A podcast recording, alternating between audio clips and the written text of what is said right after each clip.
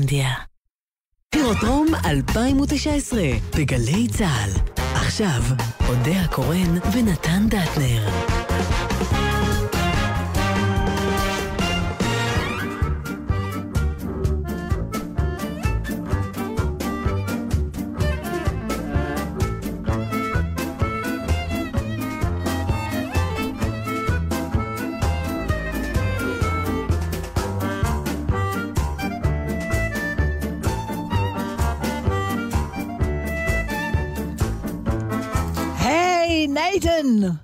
מה השמחה?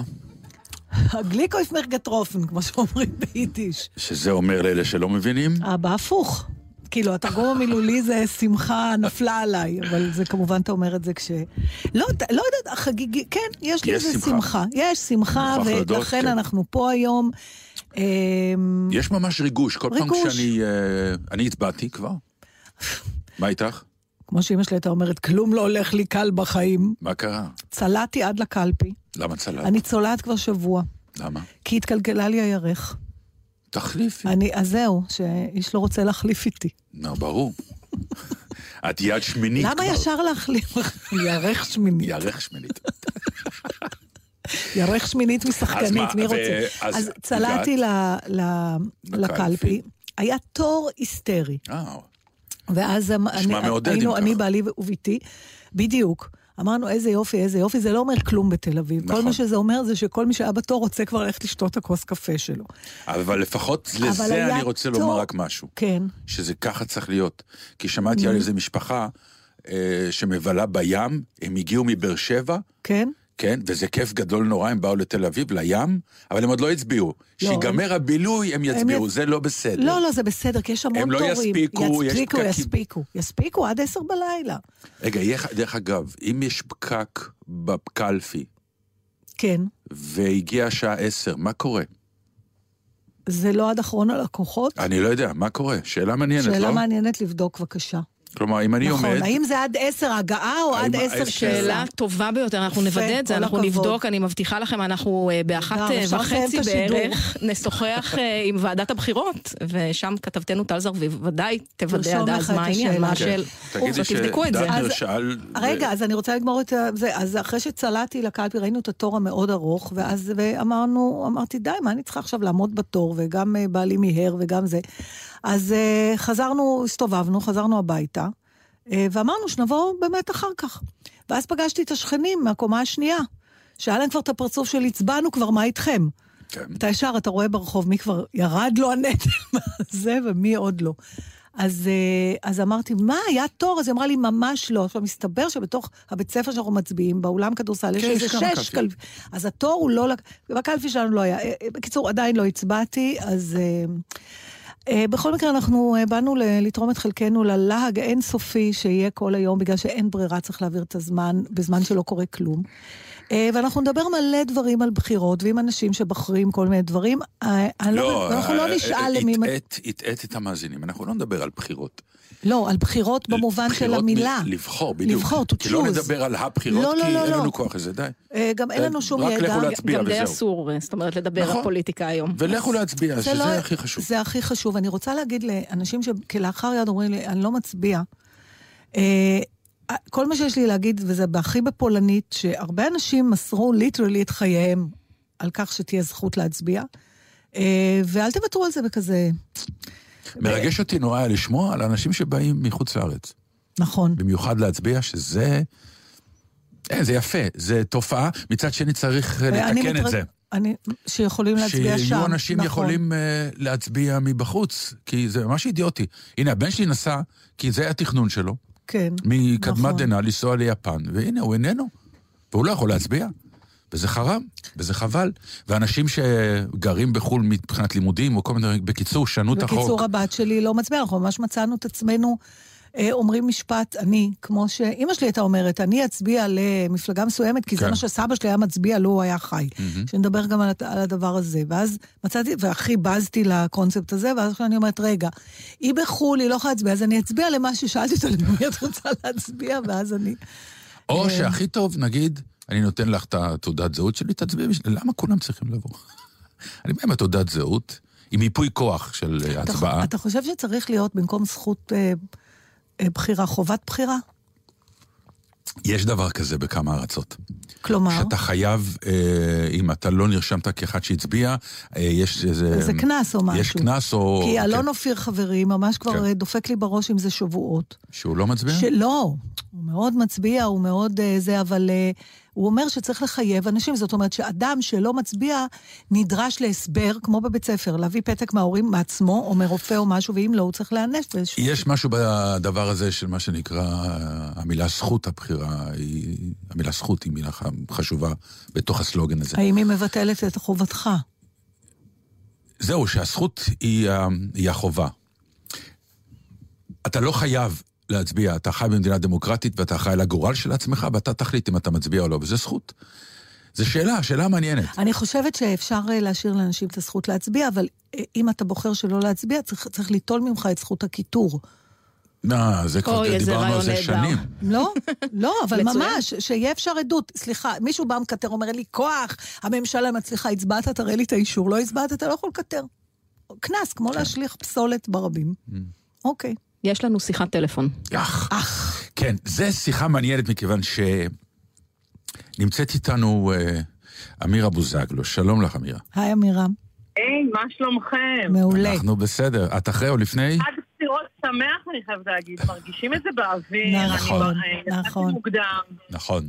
בוא נסביר למאזינים, לאלה שלא יודעים אה, במי המדובר. אמירה בוזגלו, היא בעצם קובעת גורלות, היא בעצם קובעת טעמים, היא בעצם בבחירות שלה קובעת לנו את מי אנחנו נראה מבחינת אה, אישה שמלהקת שחקנים ואנשים לתוכניות, לדרמות, לתוכניות ריאליטי וכולי. האם אה, הסברתי נכון? בין שאר עיסוקיה, יש לומר. כן. אה, האמת שאני חייבת לציין שפעם כשהיו אומרים מלהקת, casting director, זו מילה שאנשים לא היו באמת יודעים, והיום זה הפך להיות בעצם משהו שאין בית בישראל שלא מכיר, כי כולנו הפכנו להיות גם הצופים בעצמם סוג של אה, אה, מבינים בליהוק. בכלל זה היום- סוג, זה סוג של מקצוע שאפילו בהוליווד הוא קיבל פתאום סוג של קרדיט, נכון. ואפילו סוג של פרסים התחילו לחלק, כי אה, נכון. זה מדע מאוד מאוד מאוד מדויק ונפלא, אז אנחנו בעצם... שכרוך בבחירה של אנשים. עכשיו, נכון, אז אנחנו רוצים לדעת איך... למה את לא מלהקת את אודיה לריאליטי? היא לא, חבל, חבל. קודם כל, טובים ממנה ניסו. לא, אני רוצה לקבל את התכונות, ומה מה גורם לך לבחור אנשים כמו אודיה ל- לריאליטי, או לא? קודם כל שניכם מתאימים לריאליטי, שיהיה לכם ברור, כן? אוי ואבוי לי. הבעיה זה, הבעיה זה שאני יודעת אה, שאתם והסוכנים שלכם פחות זורמים עם הנושא. פחות אבל- כן. דברי זה- איתנו על כסף רגע. את לא מאמינה כמה הדעות שלנו גמישות כשזה מגובה אם אתם במספרים. מורידים את העמלת סוכן שלכם ומורידים אה, אה, את המיסים שהם משלמים, אז זה עדיין כסף משתלם. אה, גם יותר טוב מתיאטרון, אבל לא, לא שלא צריך לעשות. אז אני רוצה לספר לך שהתקשרו אליי, ואני אפילו לא אכפת להגיד ממה, לפני כמה חודשים, מתוכנית האח הגדול VIP. ואני התחננתי בפני הבחורה שהתקשרה אליי, שניסתה לשדל אותי, רק תבואי לפגישה, עוד אף אחד לא הבטיח שיקחו אותי. ואני אפילו לזה סירבתי. ואמרה לי, מה אכפת לך, נדבר. את יודעת משהו? אמרתי, אל תגידי כסף! אל תגידי, אל תגידי, שחס ושלום אני לא אתפתה. אמירה, אבל איך... איך, איך את עושה את הבחירות איך שלך? בוח- מל- בוא נגיד לגבי דרמה זה ברור, בוא נגיד יותר לגבי ריאליטי. תראו, קודם כל, אגב, לגבי דרמות, אה, זה הפך להיות מקצוע הרבה יותר קשה עם השנים, כי צריך גם על המסך, גם כשזה שחקנים, לחדש מאוד, וגם עולמות הריאליטי השפיעו גם על הדרמות, כי רוצים את הדברים הרבה יותר ריאליסטיים, רוצים הרבה יותר עירוב, נגיד, של אנשים אמיתיים שמשחקים, של זמרים שפתאום אנחנו מגלים שיש להם יכולת משחק, אז גם העולם הזה השתנה בעקבות זאת, זה אחד. עכשיו, לגבי ריאליטי, רוב האנשים אה, ברחוב, אין מקום שאני מגיעה, אם אני עושה מניקור ואם אני הולכת לסופר, אה, אה, כל בן אדם שני ניגש אליי ואומר שהוא מכיר חבר, אח, דוד, שהוא מתאים לריאליטי. זה שרוב האנשים סביבנו נראים לנו מתאימים לריאליטי, זה לא אומר שזה נכון. כי רוב האנשים, כשבסוף הם מגיעים לאודישן, 70% מהם, וזו תופעה שתקרה לכולם, אה, הם נכבים מול מצלמה. זה שהם יכולים להיות מרכז אה, הבמה בחבר'ה שלהם, או בשולחן שישי ולהיות האנשים הכי מצחיקים, זה לא אומר שזה יקרה כשהם יגיעו לסיטואציה מול, אה, מול מצלמות ומול טלוויזיה ומול קהל. אבל עכשיו, בריאליטי שוכחים מהר מאוד שאתה מול מצלמה, לא? לפחות ככה מדווחים המשתתפים, שיש להם את השעה שאת... נכון, זה נכון שברגע מסוים, עד שבן אדם נכנס לריאליטי, לוקח כמה ימים, ואחרי בערך שבוע-שבועיים הם תמיד אומרים שבעצם המצלמות יחסית נשכחות, אבל קודם כל זה אבולוציה, כי פעם הם היו באמת שוכחים, ועם הזמן הם הרבה יותר הופכים להיות אסטרטגיים, ואז אנחנו כצופים וגם כאנשי מקצוע מרוויחים פחות, כי האנשים הופכים להיות פחות אותנטיים. עכשיו, משהו שצריך לזכור לגבי מצלמה, זה שמצלמה היא רנטגן לכל דבר. אי אפשר לשקר למצלמה. במציאות אנחנו יכולים לשקר כשאנחנו יושבים במסעדה עם חברים. אנחנו יכולים לשקר. במצלמה, שקרנים מתגלים מהר מאוד. כלומר, האנשים שיש להם יכולת גם להראות את החולשות שלהם, גם להראות את הדברים הלא נעימים אצלם, ולהיות אותנטיים, שהמילה הזאת הפכה, אתם יודעים, להיות שגורה ואפילו קלישאתית בריאליטי, אבל היא באמת נכונה, היא נראית כאילו פשוטה, אבל היא מאוד מאוד קשה לביצוע, להיות בן אדם כל כך אמיתי, שכלומר, מה שהיית עושה בבית, בחדרי חדרים, תעשה גם בריאליטי. עכשיו, מה, מה, מה, לא קורה עם. ה, מה קורה עם המניפולציה של אה, סוג של ז'אנרים? כלומר, לבחור אה, אחד להט"ב, אחד ימין, אחד כן. שמאל, כל הדברים האלה? זה קיים, ב- נכון? אין ריאליטי שבסופו של דבר אין את הטבלת cast הבסיסית, שתמיד אני ארצה לבחור את הגבר ה alpha male, את האישה הרווקה היפה, לצד זה תמיד צריך את הדמות הקומית וכן הלאה והלאה. מי קבע את זה? לצד- מי קבע את זה שצריך? מה זה, זאת השאלה. מה זה נותן גם? כאילו, קודם כל, יש יסודות בבסיס, אה, אף אחד לא למד את זה בבית ספר. אגב, אני ישבתי וכתבתי את זה, ואני מלמדת במשך ארבע שנים קורסי ליהוק ותחקיר מתוך הבנה וצפייה ו, אה, וניסיון. אין באמת מדע מדויק לדבר הזה, אבל כן אתה צריך תמהיל בסופו של דבר לייצר בתוכנית טלוויזיה, כמו שאתה, כמו שאתה יודע, אתה דווקא יודע על יצירה. כשאתה בסופו של דבר קורא תסריט ויצירה, אתה תמיד חייב, גם כשזה דרמה דרמטית, שיהיה לך עדיין את הקומיק ריליף, שיהיה לך את הדמות שהיא יותר קומית, את הדמות שיהיה לך יותר קל להתאהב בה, את הדמות שמעוררת בך אנטגוניזם. אז כמו שבסיפור זה מאוד ברור שצריך להיות מגוון של דמויות עגולות, ככה בעולמות הריאליטי. מה שכן אני יכולה להגיד לך, שאם פעם היינו עובדים על פי הדברים הקלאסיים האלה, שהם תמיד חייבים את השמונה עשרה האלה, לאט לאט הריאליטי גם השתנה עם הזמן כמו פני החברה.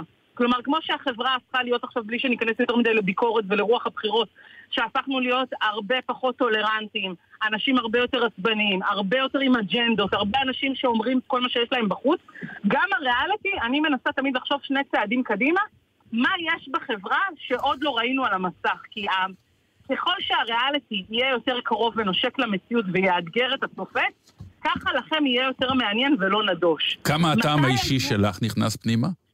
בוודאי, אני גם מכניסה את האג'נדות החברתיות שלי, כי אני מאמינה שהדרך שלי גם לשנות ולהשפיע, היא לא רק ללהק את אותם דברים ול, ולעשות שיעתוק של המציאות, אלא כן לנסות לאתגר את הצופה, ו, ולא סתם, אתם רואים בשנים האחרונות, לא סתם נטע ברזילי זכתה, עם כל הכבוד לקול שלה, בסופו של דבר זה בדיוק כמו מיקרוקוסמוס לריאליטי.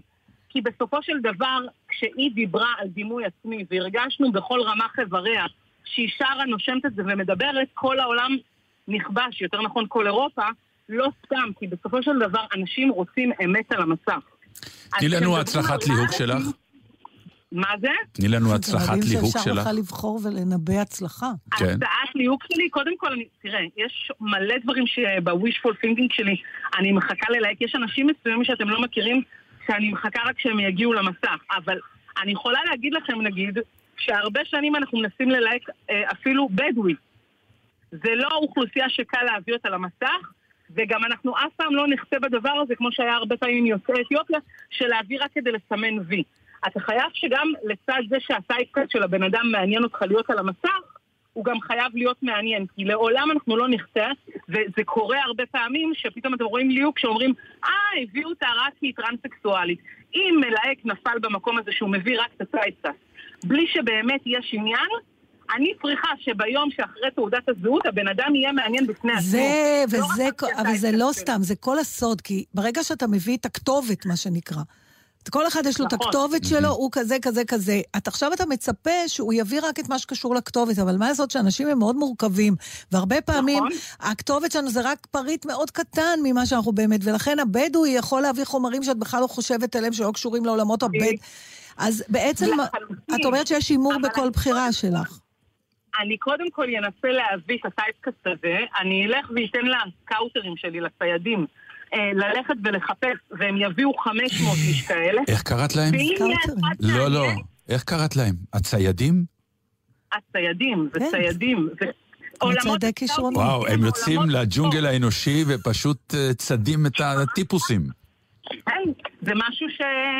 אה, לראות. וואו, וואו, וואו.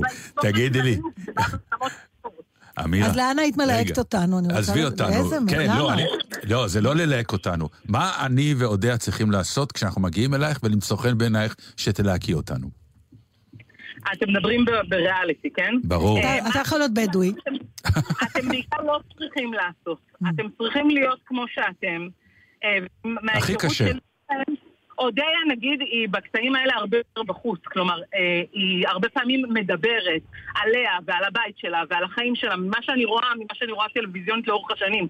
כלומר, זה שהיא מביאה מאוד מאוד את הפולניות שלה, והיא מדברת על זה והכל, זה משהו שעושה את העבודה אוטומטית אה, במי שהיא.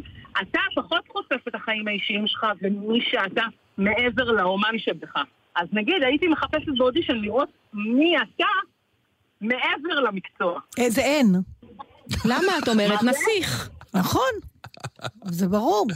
נסיכות, אני אביא נסיכות. אתם, דרך אגב, אתם כל כך טועים כולכם, אבל זה מדהים, כי כנראה אני טועה ב- בהגדרה של עצמי. כי לפי התגובות שאני מקבל, אני בטוח שאני פה בתוכנית כבר שפכתי את כל הלאגר האישי שלי, ומסתבר שפך. שזה לא עובר מסך. זה- כי זה פשוט אם לא אמירה מס- אומרת את מה שהיא אומרת, סימן שזה הרושם שהיא קיבלה. הבעיה היא אצלי, לא, לא אצלה.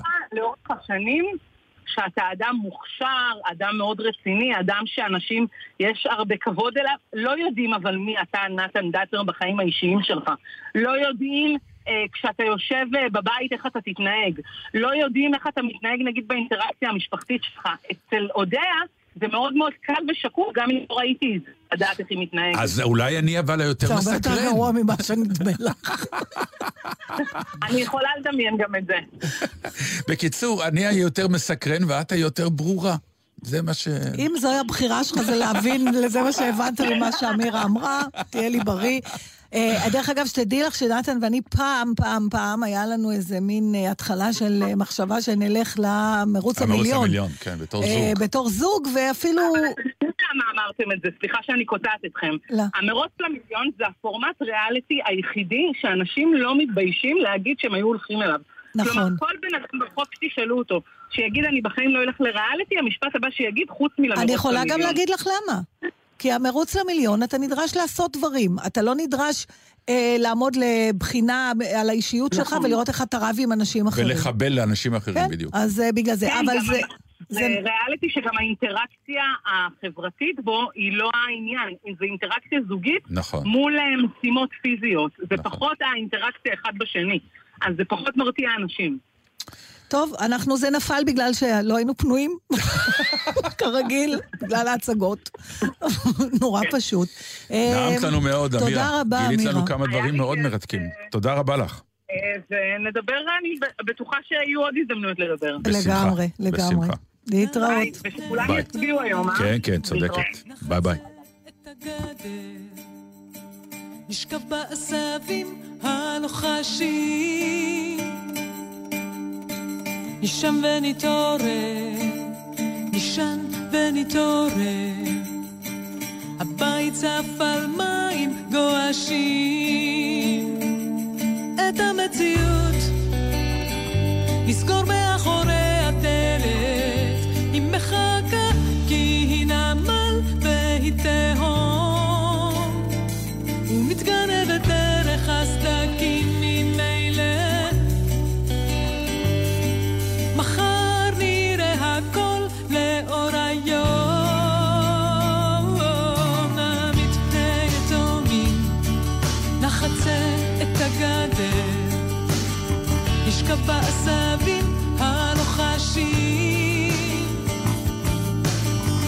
נישן ונתעורר,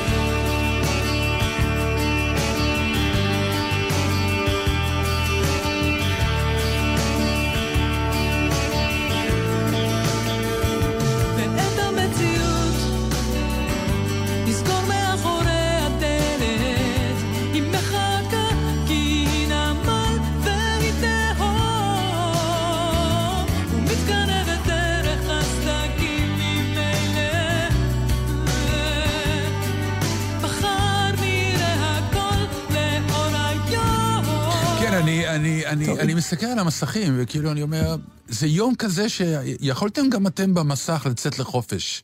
ולקחת, כאילו, באמת, אין מה לשדר סרטים עכשיו. מצוירים, נכון. כי אתה רואה בכל... למה אין סרטים מצוירים או סרטים ישנים או אסקפיזם מוחלט? כמו יום עצמאות, נכון. תראו סרטים ישראלים, וזה כאילו, למה אתם הבחירות. צריכים את השטויות האלה? זה לא קשור לא לוועדת באמת לא חשוב, נראה לי יודעים הכל. זה אנשי ובאמת אין מה התקשורת. לומר, זה באמת. כאילו, מראיינים אנשים ברחוב שהם מבלים. אז בוא. תקשיב, אני רוצה לדבר איתך על כן. הנושא הבא. שמעתי ראיון אה, אתמול או שלשום בתוכנית של רינו צרור, פה בתחנה, עם, את, אה, שוחח עם אמנון אברמוביץ', ובסוף השיחה אה, שאל אותו רינו, אה, למי אתה מצביע, בין מי למי אתה מתלבט? כן. ואמנון אמר לו את התשובה הבאה, אמר, בגילי, שהוא קרוב גם לגילך, הוא אומר לרינו, אני כבר לא מתלבט, אני מגובש. ופתאום זה גרם לי לחשוב, רציתי לשאול אותך את הדבר הזה. אה, אנחנו לא, יש גיל מסוים שממנו אנחנו כבר לא משנים את הדעות שלנו? אה, זאת אומרת, ואם כן, זה טוב או רע, או מה זה ה... אני, אה, לא, לא, אני לא מקבל את ה... אוקיי. לא, לא, נהפוך הוא, לפעמים דווקא בגלל ראייה מאוד מפוכחת ועם הרבה ניסיון חיים, יש החלטות חדשות שאתה מקבל, כי אתה רואה שעשית הרבה טעויות פעם. אתה חושב? כן, גם הפוך, בוודאי.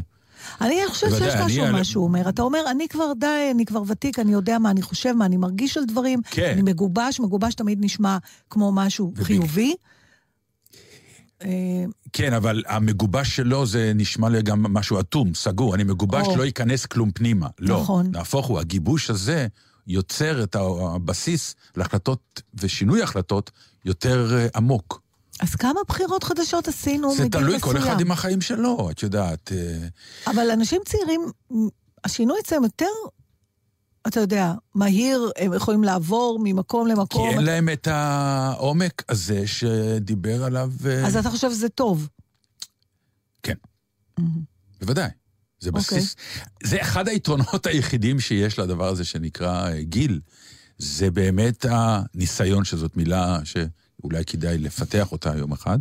ושתיים, המגוון הדעות שהיית בהם, וחלקם מימשת ולא מימשת, ובראייה לאחור, אתה מגלה על עצמך איפה צדקת, איפה לא, ואתה הרבה יותר מגובש. אז להפך, אז אתה אומר, אני כבר על סמך הניסיון, אני כבר יודע מה אני רוצה, אז אתה פחות פתוח. אם אתה כבר אומר, אני כבר למדתי, זה, זה, זה נורא מעניין, כי אני, אני כן רואה שדווקא, בעיניי, הגיבוש יוצר פתיחות גדולה. היא- עד כדי שינוי הגיבוש- דעות שלך, לא, תחשוב לא כמה. חברים חדשים יש הגיבוש לך. עוזר להחלטות יותר טובות, לזה אני מתכוון. כשאתה מגובש כבן אדם, ההחלטות שלך הן יותר... אה, בעצם הוא, הוא, זה כאילו עומד בסתירה להתלבטות. זאת נכון. אומרת, התלבטות כאילו מיוחסת לנעורים, לחוסר יציבות אבל רגשית. התלבטות זה לא אומר שאתה לא מגובש, זה, זה מה שאני מנסה לומר. ברור שזה אומר. לא. אתה לא יכול להיות גם מגובש וגם להתלבט. לא. בגיבוש הכל צמוד, אין אני התלבטות. מגובש בדעתי ואני מתלבט בתוך הגיבוש הזה. אתה סתם מתחכם עכשיו. לא נכון. שאלה נוספת. לא נכון. לא נכון. נגיד, יש מפלגות בימין, אני מאוד מגובש בימין. יש לי התלבטות מי בימין אני אצביע, שהוא יהיה הכי טוב לי. אני מגובש בדעתי שאני בצד שמאל, אבל בצד שמאל יש לי עדיין את הדעה הבנתי. ואת הוויכוח מי יותר טוב היו ש- לגיבוש הזה שלי. זאת אומרת שאם היו רק... מי ישרת את הגיבוש שלי יותר טוב. הבנתי, זאת אומרת שאם... איך הכל בסוף, כל השיטה פתאום נרתמה לנתן, את יודעת. זה את פתאום- התחלת אבל. לא, אין לתאר. אבל זאת אומרת שאם היית חי בארצות הברית, כן. אז היית רק מגובש בלי התלבטות. חרא של גיבוש. ושאלה, נוס... יש לנו, אנחנו צריכים להפנות למשהו? לא, לא, יש לך זמן לעוד אוקיי. שאלה. אה, את יכול- ופה אני מזמינה אותך בבקשה גם להביע את דעתך. אה, כי זה לא עם גיל, אז אני יכולה. כן. אה, את בכלל, יש נשמה עתיקה שהתגלגלה בך, הגיל שלך לא אומר כלום. האם זה לגיטימי בעיניכם לשאול אנשים למי אתה מצביע? אני אנמק בקיצור למה אני מעלה את השאלה הזאת. אתמול בחדר, במלתחה של הבריכה בה אני שוחה, שמיטב השיחות הנפלאות התרחשו שם, נעשה שם פעם תוכנית. עמדנו נשים בעירום, חלקי או מלא, ושוחחנו על הבחירות. למי את מצביעה, למי את מצביעה, למי את מתלבטת, מתלבטת, מתלבטת, והייתה אישה אחת שלא ענתה. אז אמרנו למי את מצביעה? אז היא כאילו עשתה את עצמה שהיא לא שומעת, אישה לא צעירה. והמשכנו להציק לה, והיא אמרה, זה פרטי. והיה לה מבטא רוסי. אז אמרנו לה, אבל זה בסדר, זה אנחנו, כולנו עם הציצים ככה, זה בסדר, זה לא עכשיו מחקר. היא אומרת, לפני כמה ימים אני אמרתי, היא אומרת, אמרתי את דעתי ותקפו אותי. אנשים לא פתוחים לדעות של אחרות. קודם כל, ישר הבנו למי היא מצביעה, בהתחשב במיקום הגיאוגרפי של הבריכה.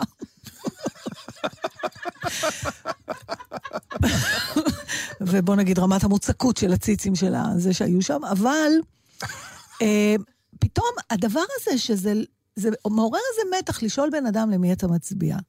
אז אה, סתם אמרתי, נשאל אתכם, אתם חושבים שזה לגיטימי או שזה משהו כמו לשאול בן אדם מה הנטייה המינית שלו, או כמה אתה מרוויח? תראי, זה, אה, זה לגיטימי לשאול, לגיטימי גם לא לענות, כי יש באמת הדבר הזה שאנשים חושבים שזה מדעתם המאוד מאוד אה, פרטית, והם גם לא רוצים להיכנס לתחום של השפעות, או שיגידו, אתה עושה נכון, אתה לא עושה לא זאת אומרת, זה נכון. החשש מה... מהוויכוח ומהעימות מהתגובה. ומהתגובה ומהעדריות. ואני אגיד לך עכשיו דבר שיפתיע אותך. אני חושב שכל העניין של סקרים הוא טעות והוא אסון, הוא בדיוק חלק מהבעיה. אוקיי, אני אגיד לך, מעניין. כי, כי, כי יש משהו ב... ב- תוסיפי שאלה לוועדת הבחירות.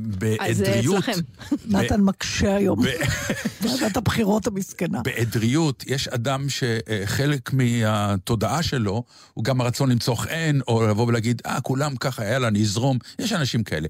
אז אם אתה מקבל פתאום את העניין הזה של בסקר הזה, זה, זה, אז- אז גם דעתך האישית פתאום מופנית רגע לאזור הסקר, ואתה אומר, אבל, רגע, אבל לא כולם הולכים לאיפה שאני הולך. אמ, מה, כלומר, זה האנשים הלא מגובשים אה, כמובן. בדיוק, האנשים ה... ושמונה- הלא מגובשים והמתלבטים. כן. לא המגובשים והלא מתלבטים. מה זה היה נתן? היה לו המון אפשרויות. כן, לא, אני אגיד לך. אלה המגובשים בבחירות, קראו להם, יש מילה חדשה, קוראים לזה base, נכון? ה base, ה base, כן. ה base. יש לומר אנחנו בעברית לפני שאבשלום. פשוט ישלח לך לא, אבל זה אה, הם- הודעה הם אמרו בעצמו. לנו, אנחנו... כן, קוראים לזה בסיס. בסיס. הבסיס, כן. שזה אומר שלא משנה מה, זה המשפחה שלך. זה, כן, זה, הם- הם יצביעו באש ובמים, זה... אז אני אומר, חלק מהעניין שאתה... כל הפרסום הזה של הסקרים, עזבי את הפנימיים של המפלגות עצמם, זה בעיה שלהם. אבל זה שכל עיתון וכל תוכנית טלוויזיה, כי אין משהו אחר לעשות, כי זה מה שעושים, אז כל פעם מעוררים דבר חדש, וכולם מגיבים גם. לסקרים כל אבל הזמן. אני רוצה אז לחזור- אלה שאוהבים את התוצאה, או, כן, אנחנו באמת בתנופה ואלה, אלה שלא אוהבים את התוצאה... בקיצור, מבלבלים את המוח בסוף. לא בלבול מוח, זה בלבול מוח. משפיע על דעות. תאמיני לי שאני מאמין שאני צודק. אני אבל- רוצה לחזור לשאלה. אני התשובה רוצה שלי לחזור היא, לשאלה. It's complicated, זה מורכב. בעיניי זה תלוי באיזה קהל את שואלת את השאלה. למשל, אני מפקדת בין השאר בגלי צה"ל, אני לא שואלת את החיילים שלי למה הם מצביעים. עזבי שזה לא חוקי בצבא בכלל לדון בדבר אוקיי, הזה, אז- אבל מה, כאילו זה- בגלל יכולת ההשפעה שמנהל שלך. ישאל אה, את אה, אנשיו למי הם מצביעים, זה נראה לי לא נכון, לא לגיטימי, לא סביר. מה שאני שואלת... בין חברים, כן, אני שואלת. אני, אני רוצה לשאול את השאלה הזאת. זה כמו הטרדה מינית. מהמקום, לא, מהמקום אוי, אלוהים של שיעזור פרטיות. לי מה הוא עשה עכשיו. לא, כן, הוא היום בא לעשות סלט, מהכל. הוא עושה סלט. אה, אם את שואלת אותי מה אני לא, מצביעה, אני- הטרדת אותי. אני, אז זהו, אז זה מה שאני רוצה לשאול. האם זאת שאלה אישית, כמו מה כן. הגיל שלך, כן, כמה אתה כן, מרוויח? כן, כן. למה? אני חושבת שאלה שאלות אישיות שאפשר לשאול ב... לא, אה, ברגע דבר- שיש שאלה אישית, לא, אז לא זה נכון. כבר, אז אתה אומר זה אישי. אבל איתך את יכולה לשאול אותי שאלות אישיות, וזה בסדר, כי מערכת היחסים שלנו מכילה את הדבר הזה. זו שאלה אישית, כי היא נוגעת למחשבה שלך, לאג'נדה שלך ולרצון שלך, ואני אגיד ככה, זכותך לשאול, וזכותי גם לא לענות. ברגע שאתה אומר את זה ככה, זה אומר שזו שאלה שקצת אנחנו הולכים פה על בעונות. נכון, ברור. אז אני, אז... אה, ואת שואלת עדיין למה? לא, אני רק רציתי לראות שהיא באמת נכנסת כן. לקטגוריה, זאת אומרת שיש אלמנט לא רציונלי בעצם הבחירה שלך. כי בדרך כלל השאלות שאנחנו... צריך להיזהר איך אתה שואל, זה בגלל שיש פה איזה עניין רגשי שאתה יכול להעליב מישהו או להכעיס מישהו, זה לא שאלה של אינפורמציה. כן, זה נכון. קשור ל... זה קשור. להיותך. להגדרת העצמי כן. שלך. תראו, בדיוק. אנחנו uh, צריכים uh, לפרוש למספר הודעות, Mm. uh, אחריהן נחזור ונשוחח גם עם הנציגה שלנו בוועדת הבחירות, טל זרביב. תכינו את השאלות שלכם, כי יש לכם כמה נורא טובות. חבל שכולם מפריעים לנו בתוכנית היום. אני מצטערת, אבל הבחירות כמה. הודעות ונחזור. אתם מאזינים לגלי צה"ל.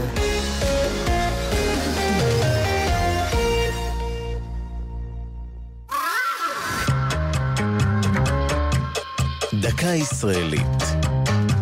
השבוע בדרך לבחירות. והפעם, אחוז החסימה. בפנים או בחוץ, לפעמים המשתנה שמכריע מערכת בחירות של מהו אחוז החסימה, נתון המייצג את מספר הקולות שצריכה מפלגה כדי להיכנס לכנסת. כיום על כל רשימה לקבל לפחות שלושה אחוזים ורבע מקולות הבוחרים. קולות לרשימה שלא עברה את אחוז החסימה הולכים לאיבוד. אחוז החסימה נקבע לראשונה בבחירות לכנסת ב-1951, ועד לשנת 88 עמד על אחוז אחד בלבד. לקראת בחירות 92 הוא הועלה לאחוז וחצי, וכעבור כשני עשורים הועמד על רמתו הנוכחית.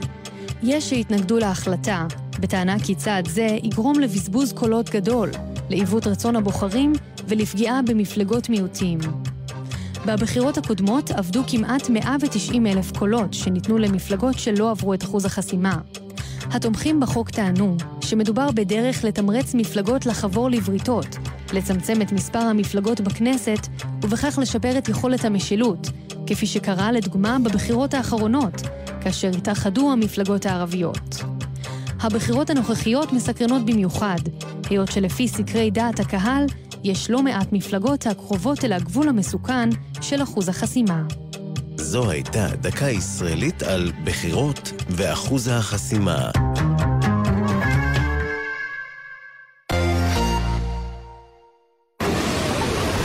הלו, אתה שם בבגד הים השחור בחוף הלא מוכרז. אני לא אוכל לעזור לך אם תטבע. כשאין בחוף מציל שרואה אתכם נכנסים למים, אין גם מציל שיעזור לכם לצאת. בחיים לא נכנסים לים כשאין מציל.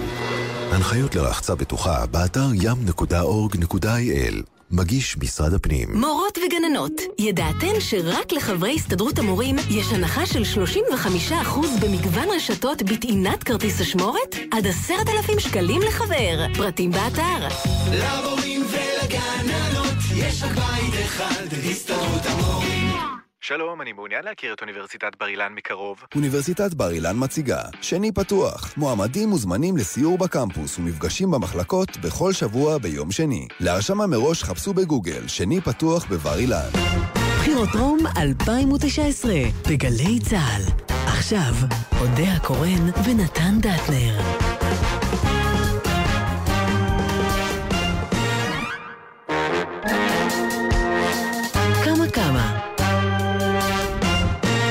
אז הבטחתי לכם שאנחנו נפנה לוועדת הבחירות, לטל זרביב, כתבתנו הפוליטית, שנמצאת שם. קודם כל, אני רוצה לדעת, טל, מה מצבנו מבחינת אחוז ההצבעה? האם כבר עקפנו את הבחירות הקודמות?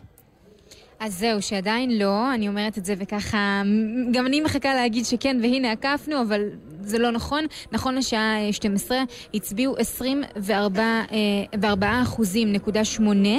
בבחירות הקודמות, ב-2015, נכון לשעה 12, הנתון עמד על 26 אחוזים נקודה תשע. טוב, כי אני אה, לא, אני הגעתי ולא הצבעתי, אני אני אלך אחר כך. האמת שגם אני, גם אני. זה? נו, את רואה? הנה גם שני אני. אחוז. זאת אומרת, יש סיכוי שעד הערב עוד נצליח לאזן את העניין. אבל לא, אנחנו עושים פה מעקב של שעה אחר שעה. כל הרעיון כאן בגלי צה"ל הוא לעודד אתכם לצאת ולהצביע כדי שנעקוף את אחוז ההצבעה השעתי. כלומר, כמו שהיה ב-12 בצהריים בפעם הקודמת, לעקוף אותו הפעם. לא עבד לנו בינתיים. מנסים. נכון. כן אומרים כאן בוועדת הבחירות המרכזית אה, להעביר את המסר הבא. חברים, צאו לטייל, תבלו מיום השבתון אה, שניתן לנו, אבל תעשו קודם כל, תצביעו ורק אחר כך תצאו לעשות את מה שתכננתם אה, לעשות, את מה שתכננתם, איך שתכננתם לבלות את היום הזה. ועוד כמה נתונים, האמת די מבאסים שאני אשמח לספר לכם עליהם כאן. לאו דווקא אשמח, אבל אני אספר כדי להדע את הציבור שלנו במה שקורה כרגע. עדכונים שמגיעים מהוועדה המרכזית, המנכ"לית אה, עולה, אורלי עבאס, היא עולה כאן ונותנת אה, כמה אה, עניינים. היא פותחת ואומרת שחברי ועדת קלפי הגיעו היום עם מצלמות נסתרות, כך היא אומרת. בפועל, מנתונים שמגיעים אלינו, אליי, הליכוד הציב 1,200 מצלמות בקלפיות ביישובים ערביים כדי, לטענתם, למנוע זיופים. וכאן חשוב להבין, יושב ראש ועדת הבחירות, השופט חנן מלצר, קבע כי אסור לצלם מתוך הקלפי, מתוך כבוד לבוחרים. אבל, אה, אלא אם כן כמובן מדובר באיזשהו אירוע מיוחד, ואז ניתן באמת להקליט אודיו, ואם משתמשים אה, באירוע מיוחד, הם מחויבים לידע את כל מי שנמצא אה, ומצביע. זאת אומרת, להגיד להם, חברים, אתם מצולמים. נכון, צריך להתאפר. נכון מאוד, כן, סליחה? לבחור את מה שאנחנו לובשים בצורה... ברור, אם הייתי יודעת שיהיו. מצלמות, את יוצאת אחרת מהבית. הכל אם נכון. כי תשמעי, יש כאן עוד עניין קטן שהשופט מלצר מציין, שעיון בחומרים האלה שיוצאות מאותן אה, מצלמות אה, כביכול נסתרות, ייעשה אך ורק על ידי אה, משטרת ישראל. זה לא יודעת אם את מתגנדרת לא. לכבוד השוטרים. לא, לא, כן, השוטרים לא אין החלטה בעיה. שלך. מדהים, לכי תדעי, נו, כן. נכון. עוד כמה, אירועים חריגים שנספר עליהם בקצרה. אירוע חריג באמת בחולון, הייתה שם אה, פריטה, פליטה של אה, כדור של מאבטח. נגיד כבר עכשיו שאין נפגעים, אבל האירוע הזה כן אה, נמצא בחקירה. יושב ראש הוועד, הוועדה, השופט מלצר, גם הנחה את משטרת ישראל לחקור שתי תופעות מסוימות. אחת, השחתה, השנייה, סימון של פתקים, כלומר פתקים שכבר נשלחו להצבעה, מסומנים בכל מיני ציורים וסימנים, מחיקות. אם במהלך היום יסתבר כי מדובר בתופעה כוללת, כלומר כזו שחוזרת על עצמה, ייתכן שהוועדה תקרא להכשיר את הפתקים האלו. כלומר, הם אה, אוקיי, יחשבו כי אודיה הייתה. מוטרדת אני- מהעניין הזה, היא מאוד, אני- קיבלה את ההודעה בוואטסאפ, חשבה כן, שאולי זה פייק אה, ניוז. חשבתי שאולי זה איזה פייק ניוז, אז אני מבקשת מ- מכל מי שיושב בקלפי, כמו ששואלים אה, אם יש לך נשק או נתנו לך משהו להעביר, שיחרימו לאנשים עטים ועפרונות. אני מוכרח להודות שאני לא מבין את השטות הזאת. מה אכפת לכם אם יש ציור נכון, על בעצם. הפתק? מה זה משנה? זה לא משנה את ההצבעה. מה זה הסיפור? יכול, אני רגע, קצת היסטוריה של בחירות, אתה יכול במידה והסתיימו. לא, הסתיימו הפתקים אה, בקלפי, אתה יודע שאתה יכול בעט כחול, על פתק לבן, לכתוב את הבחירה שלך. שם זה הרשימה, בסדר, או... נו. אבל, אבל אם אתה כותב? אם מק- מקושקש משהו, אולי התכוונת למשהו אחר ממה שרשום עליו? ועדת הבחירות לא רוצה להצטרך להכריע בעניין הזה, ולכן פתק צריך להיות מה שנקרא נקי. אז מוחלטת. כבר לאלקטרוני וזהו. אני- זה לא את, הדבר טל, כן? השני- הם פונים לוועדה, את במקרה שם. הדבר השני, דרך אגב, כן. אני יודע שאם יש לך שני פתקים מאותה מפלגה, זה גם פסול. לא, זה גם זה שטות. בסדר, שלושה ומעלה פוסל, אז זה גם כי אם שטות, זה אני יכול להגיד נדבק... לכם... כי, כי, סליחה, זה עשוי בצורה כזאת שכשאתה רוצה למשוך את הפתק... תלקק את האצבעות. תלכלך את. בחייך. אבל, אם, זה 40, מה זה משנה? הרי אם זו אותה מפלגה, זה כל אחד. אז מה, מה, מה עשינו פה? אני לא מבין את ה... אה, אגב, עוד, עוד עניין שקורה כאן, וגם אה, אה, סיפרו עליו ב, ב, באותה, באותה הצהרה שנתנו כאן קודם, זה שפתקים של אה, מפלגה מסוימת, וניתן לכם לנחש לבד איזו, ברחבי הארץ יש חשד להעלמת כל הפתקים שלה. פשוט אין, אין אפשרות להצביע לה, כי פשוט אין שם פתקים. אה, וזה לא, קורה ברחבי הארץ, אנחנו רואים היצירתיות את זה. של העם הזה, באמת. You have to hand them, to hand אני it to אה, them. מציעה, טל, אה, לקראת השעה הבאה, בה נדבר איתך שוב, תציעי לוועדה, אה, אני מרגישה שדטנר בוודאי, ייתכן שגם אודיה תשמח אה, להצטרף ולהציע, להשיא עצות לקראת הבחירות הבאות, יש להם מה לומר. נכון. רגע, יש לי. שאלה לנתן חשובה. אה, אנשים שהגיעו אה, לפני עשר, אבל יש תור נורא ארוך לקלפיות, לקלפיות. מה אנחנו מדברים? על עשר בלילה, כן. מה קורה? סוגרים את משאירים- הדלת או לא, משאירים לא, לא. אותם? עד הלקוח משאירים האחרון. אותם עד אחרון, ה- לגמרי, עד אחרון הלקוחות, עד אחרון המצביעים במקרה הזה. וכאן גם חשוב, אה, אפשר להצטרף לזה ולהגיד שכמה מהקלפיות אה, ברחבי הארץ אה, נפתחו באיחור, ואם אתה שואל את עצמך למה, זה בגלל שאב הבית, לצורך העניין של בית הספר, שבו... אה, התעורר. המ- המצלמה פשוט לא התעורר, כן, שעון המעורר קצת עד שיש יום חופש. אתם יודעים. אוי, אשתי? חברים, אנחנו מנחיתים חללית על הירח עוד יומיים, והג'ינג'י עם המפתח. לא, פשוט אין אה. טל זרביב בוועדת הבחירות, תודה רבה, אנחנו נחזור אלייך בשעה הבאה. ותשמעו, פרסנו כתבים, גם אנחנו, מה רק גופי התקשורת האחרים אה, אה, ידברו עם המבלים ברחובות? לא ולא. אליאב בטיטו שלנו נמצא עכשיו בתל אביב, בשדרות בוגרשוב. שלום אליאב. כן, שלום ענבל, שלום הודיה ושלום נתן. אהלן. אנחנו כאן בשדרות בוגרשוב, יום שבתון והמטיילים, וכל עם ישראל יוצא לשטח. אז אנחנו כאן עם אליה, קורל, רעות וגולן, שהם חברים והם יצאו להצביע, ויש כאן איזושהי מחלוקת מעניינת, הם יכולים לספר עליה אולי? אז uh, הנה גולן, תספר לנו. אהלן, שלום, תודה רבה לכולם שמאזינים אלינו. אה, קודם כל, אני רוצה להגיד שביום קיצי כזה, אפשר להגיד קיצי, שהצבעתי לכחול לבן, ואני אגיד לכם. מסיבה מי- אחת מי- טובה. מי הצביע על הדבר הנגדי? אז כן. אנחנו כאן בלי... הלו? מה? קרה? השידור אה, קרס. נו, בטח, קרס כי הוא אמר למי. הוא מצביע, נכון. ענה לי על השאלה. אה, אה, יד האלוהים הכתה בו. בואו נדבר עם יאור וטו שנמצא בגן סאקר בירושלים, גם שם שמש, מבטיחה לכם. ואל תגיד איפה חנית. זה שם של יאיר? מפלגה. כן, שלום לכם, אהלן. אז אנחנו באמת פה בגן סאקר, אה, בירושלים. חניתם באדום ממש- לבן? תגיד כן. אמרת לא להגיד, אמרת לא להגיד. לא, לא, אדום כי אם לבן, חנית כן. כחוק, אז יהיה בעיה, זה שם של. מפלגה. זאת הייתה הטענה שלה, כן, זה נכון. הבנתי, אוקיי. כן. בסדר גמור.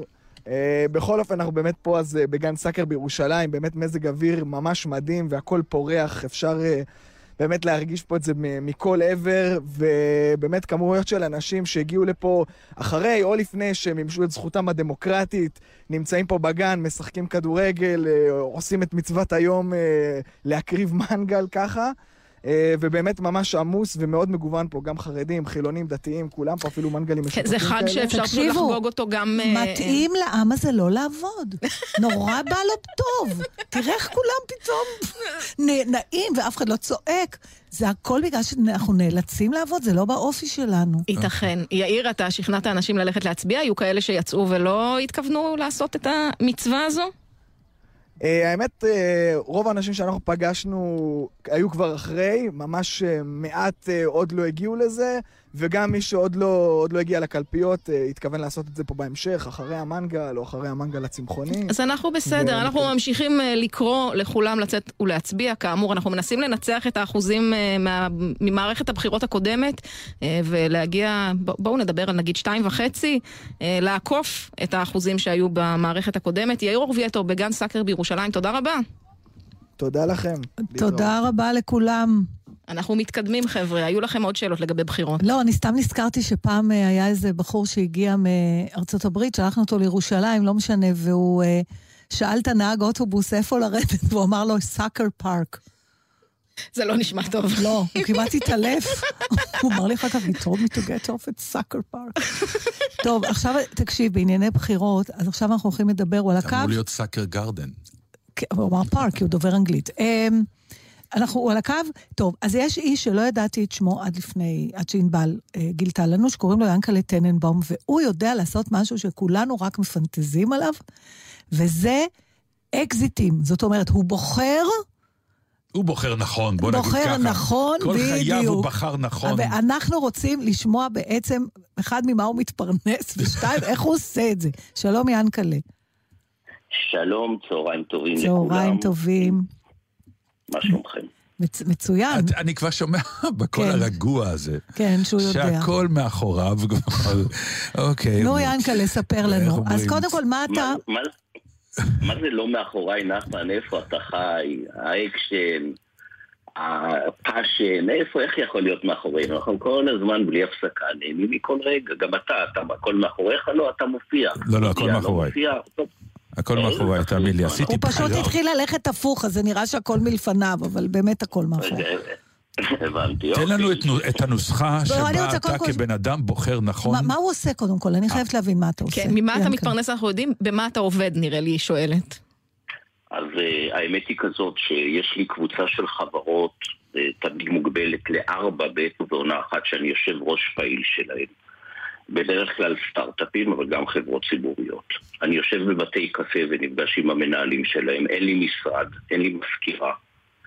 אה, אוהב לשבת מול הים, מבסוט מהחיים, ומנסה להצליח ככל יכולתי. בטח תכף תשאלו אותי מה- למה אני מחליט ככה, לא אחרת. איך אתה כל החיים בוחר? גם בסוף. הלוא בטח בסוף יש לך הרבה אפשרויות, נכון? הבנו, בית קפה, גם אני יושב, גם אני אוהב נכון. לשבת מול הים, אבל איכשהו אין לי את הכסף שיש לך. הוא פשוט, פשוט לא מגיעים לשבת איתו, זה ההבדל, אני חושבת. לא, אז האמת, האמת שמגיעים, ולא הכל אה, זה עניין של כסף, אבל אני אנסה להסביר אולי איזשהו כמה מהשיקולים. ה- יש איזה סדרה של שיקולים באיזה, במי, במי אתה בא אליך איזשהו יזם או יזמת, בדרך כלל אגב אה, חבר'ה מאוד צעירים. אה, והם יושבים מולך, ואז הדבר הראשון שאתה מנסה להסתכל, או את, אתן מנסות להסתכל, זה מה הניסיון שלו, איך הוא עובר מסך, איך הוא יישב מול אה, משקיעים, האם הוא כריזמטי, האם הוא מנהיג, האם הוא מענץ', זה לא פחות חשוב.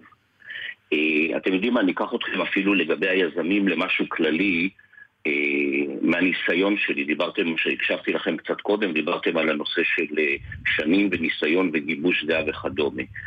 אה, אני, אני, אני אגיד לכם, נגיד איזושהי עובדה, נשים יותר טובות מגברים בניהול. אני אומר לכם עובדה, רוב האקזיטים שלי עם נשים. נתן, למה? הגיוני, בגלל ניהול הזמן, לא? רגע, עכשיו נתן, נשים- נתן, נשים נתן, הם- למה נשים יותר טובות מאיתנו? קודם כל, הן יודעות לעשות כמה דברים ביחד, הן יותר אסרטיביות, הן רואות את החיים נכון. מנקודת מבט יותר פעיל ויותר אה, פרופורציונלי, בלי פנטזיות. נכון, אבל יש עוד נקודה אחת. מה? האגו שלנו, של הגברים, בניהול די דופק אותנו. האגו. ונשים, כן, האגו, ולנשים עם הרבה פחות. ואני יכול להגיד לכם, שזה כבר אני מדבר על סמך סטטיסטיקה, בואו, אם אני מסתכל על ה-12 שנים האחרונות, הובלתי משהו כמו 13-14 חברות, עשרה מהם עשו אקזיט, הרוב עם נשים. בסדר? הנשים היו חלק... וואי, מעניין, לא הייתי מהמרת על זה. כן, וכקריטריון, אם באה בא אישה, היא כבר עם איזושהי נקודה אחת קדימה. אז דיברנו על היזם. אני אמשיך רגע עוד דקה עם היזם, אגב, שזה, סתם אני אומר 50 אחוז, אפילו לא הרעיון ולא השוק, היזם או היזמת זה 50 אחוז מהעסק. האם אני מצליח להשתכנע שהיזם בנוי לרכבת הרים, או שבכל אירוע הוא משלשל, כן? וזה רכבת הרים אמיתית, אתם חייבים לדעת. האם, מה הפילוסופיה הניהולית שלו? אני למשל דוגל מאוד בלין אנד מין, מאוד אה, אה, פילוסופיה של ניהול מאוד רזה, לא בזבזני, לא לגייס אינסוף סכומים וכדומה, בלי להיכנס לכל ההסברים איך ולמה. אה, וזה סדרה של דברים. אז היזם זה הנקודה הראשונה ב... לפני אה, המוצר. עצמו, ינקלה? לפני המוצר עצמו, לפני וואו. המוצר עצמו. ואני אגיד עוד משהו שיפתיע אתכם. הרבה פעמים שולחים קורות חיים וסיימתי בהצטיינות תואר שני ותואר שלישי, לגביי זה לא משנה. אני אפתיע אתכם באיזשהו נתון, אני לא יודע אם אתם יודעים, אבל לא מרק צוקרברג, ולא אלון מאסק, ולא לארי אליסון, ולא סטיב ג'ובס, גמרו אוניברסיטה. זה כדאי שהבן של נתן לא ישמע. שישמע. לא, אימא שלו לא בעד הפילוסופיה הזאת. אז שאימא שלו תשלח את הבן של נתן אליי ואני אדבר איתו, ואחרי זה שיעשה מה שהוא מבין. גם אצלי יש לי ארבעה ילדים, באמת, במנעד מאוד רחב, בין אה, אה, 15 ל-32. הגדולה ליבי היא שחקנית תיאטרון, את רואה כל, אני באתי, מ- והבן השני לירז הוא בכלל, הוא בכלל אה, בעולם ההייטק. אה, כך שכל אחד בסוף צריך לעשות וללכת לכיוונים, כן ללמוד, לא ללמוד, וכרוח הפאשן והכיף שיש לו.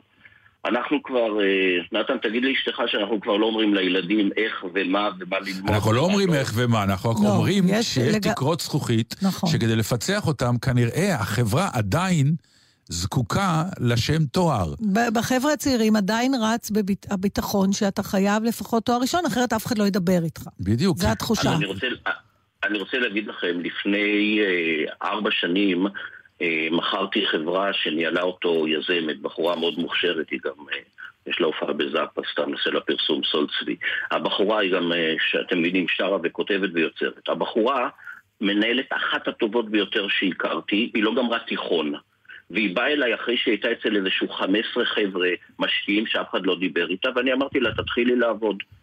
אז אתה, אז, אוקיי, אז אתה באמת המיוחד, אבל ראית ש-15 חבר'ה לא דיברו לא, איתם, אבל וזאת אחת הבעיות. אז מה, אבל מה לא- אתה אומר, לא- שהבחירה שלך היא בעצם אינטואיטיבית באיזשהו מקום? היא, היא מאוד אינטואיטיבית. אני אגיד עוד דבר, זה מה שאני אומר, לא לומדים, גם יש היום סתם בכל מיני מקומות מלמדים יזמות, זה לא אמיתי. אה, והיזמות לא נולדה, היא קיימת, חבויה בהמון מקומות, גם בפריפריה, היא לא, היא לא שייכת להרצליה פיתוח וכפר שמריהו, בסדר? אני הגעתי משכונת שביב, שכונת פשע בהרצליה, אין לזה קשר בכלל. זה באמת קשור לאנשים, זה לא עובר בגנים. זה או שיש לך או שאין לך. עכשיו, המוצר ולכן- עצמו, איך אתה, איך אתה בוחר? פשוט אין, אנחנו בקוצר זמן, לצערנו הרב. אז אני רוצה טיפה להתקדם. המוצר עצמו, תגיד לענבל שאתה נה- אני אענה לך. תגיד לי, ענבל, שאתה נהנה מהשיחה ומבקש אותך. אנחנו מאוד נהנים. אנחנו יכולים אבל- אה, לחזור אחרי מהדורת החדשות, פשוט היא תגיע אבל מתישהו. יש לנו עוד מרואיינים. את תשמע מאיתנו עוד, אנחנו נשדר פה עוד איזה... בדיוק, אל תדאג, כשהם מוצאים מישהו שמוצא חן בעיניהם, בסוף לא הוא מגיע. לאולפן לשעה. אה, טוב, בק- בק- בקיצור, אה, מה המוצר? תראו, הדבר המרכזי שאני בודק, ואני אעשה את זה עכשיו בקצרה, עוד שניים שלושה קריטריונים. האם המוצר הוא בתחום חם, למשל קנאביס רפואי, למשל אוטומטיב, למשל בינה מלאכותית. אה, נושא של, אה, ואני אגב אחד המשקיעים הגדולים בתחום הקנאביס הרפואי, ובהזדמנות נדבר. יש לי הרגשה שאנחנו. מחמיצים משהו. אני ואת עם. הקנאביס, כולם רצים כולם. לשם, ואנחנו יושבים פה כמו אידיוטים. ודווקא יש לנו מחלות. דבר איתנו, טננבאום, דבר איתנו. הלאה. כאן, אוקיי. דברים. שהם עכשוויים, הקריטריון השני? הקריטריון הזה הש- השני לאיזה תחום זה הולך. התחום השלישי זה משהו כיעד. האם הוא מספיק גדול שיביא להיקף מכירות משמעותי? האם יש קונה פוטנציאלי לסוג הזה של מה שאנחנו הולכים איתו? אתה יודע, להשקיע זה קל. יש לי חבר אה, בעולם העסקי, צביקה ברנבוים, הוא אומר ביידיש, wie מקרח צנרויס, איך יוצאים מהמקום הזה, להיכנס זה קל. זוחלים, זוחלים. קרחצן הרויס. בדיוק. איך זוחלים. אחי. זוחלים עם שברים בגוף, לא סתם זוחלים. כן. בדיוק. האם יש מודל עסקי לסיפור הזה? זה בעיה. בקיצור, יש כאן סדרה מאוד ארוכה של דברים, אבל אני מתחיל ומסיים בזה שהיזם הוא המפתח לכל הדבר הזה. וואי, זה מעניין. אם הוא לא עובר, ואם, ואם ההמצאה שלו היא מדהימה, רק בתור אדם, הוא לא מי יודע מה כריזמטי? אני לא אלך איתו. עד כדי כך? עד כדי כך. עד כדי כך. יש פה אה, משהו מדכא, זה גם מסביר קצת למה נורא חשוב לעבור טלוויזיה אם אנחנו מחזירים את זה לבחירות של ימינו. כלומר, הפקלה שלך פחות כן. מעניין. תקשיב נכון. טוב, תשנה את הקריטריון, כי לפעמים באמת מוצר מצוין, אז תחליף את היזם, או, או תן לו סיוע, אבל וואו, אני- זה אכזרי קצת. אני, אז אני אגיד לך, אני אף פעם אה, אלך איתך, אני לא מצטער על מה שלא השקעתי, אה? יש לי מה להצטער על מה שכן השקעתי. אז זה שפספסתי בדרך. מוצר נפלא עם יזם שהוא לא מענטש ולא עובר מסך ולא ולא ולא, מה לעשות, טף לה, אלה החיים, ואני מכבד אותם ככה, אי אפשר להצליח בהכל. אנחנו נדבר איתך, ינקלה טננבאום, כן, באמת, כי תודה זה... רבה, אה, מאוד. זה תבחרו מרתק. נכון ותבחרו טוב. גם אתה. יאללה, ביי, תודה לך. תודה רבה. ביי, להתראות, ביי. יש המכנים את אה, ינקלה מלך האקזיטים. רק אומרת. נורא מעניין אם. הרשימה שלו, אתה יכול להכיל אותה גם על בחירות פוליטיות. אבל זו שאלה לדיון. טוב, המוזיקה הזאת לא אומרת שאנחנו הולכים, היא רק אומרת שיהיו חדשות ושנגמרה השעה, אבל אנחנו חוזרים בשעה השנייה עם עוד אנשים שידברו איתנו על בחירות מעניינות. ועם המפיק מוטי נווה ואבישג אל- אבישג. אבישג אליסף שוסטר. נכון, היה קשה כל הדבר הזה. ושלושתן תהיינה איתנו רק אחת, אחת מהן תהיה. ענבל גזית, שבלעדיה אנה אנו באים. ממש עד הקלפי וחוזרים.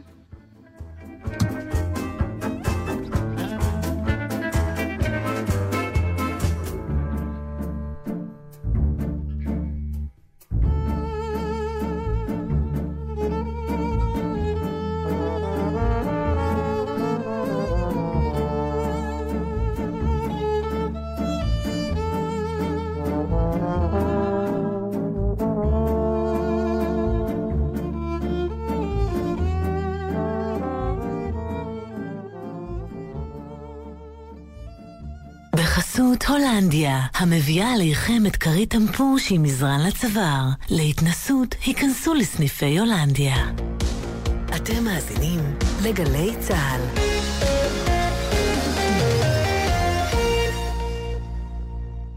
שיתפו אותך בסיפור מדהים על מועמד לבחירות? אתה יכול להצליב מקורות, להשיג הקלטות, להפעיל תחקירנים, לעבור על תמלילים, לנבור בארכיונים, ואז לגלות שלמועמד אין באמת חתול מרגל. או שאתה יכול פשוט להפעיל שיקול דעת ולא לשתף. שיתפת ידיעות כוזבות, פייק ניוז, שיבשת את הבחירות. אז אל, אל תשבש את הבחירות.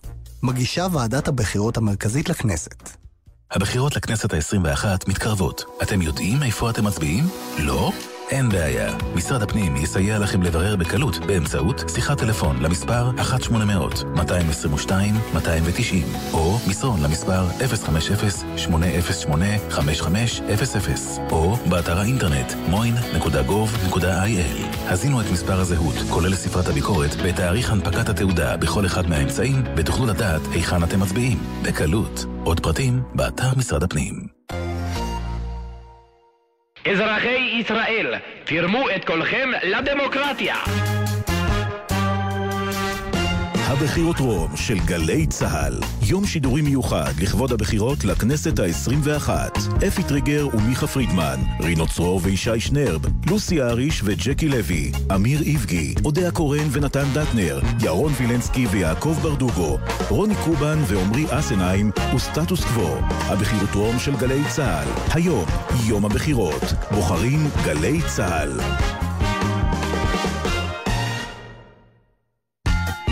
בחירות רום 2019 בגלי צה"ל. מיד אחרי החדשות, אודה הקורן ונתן דטנר.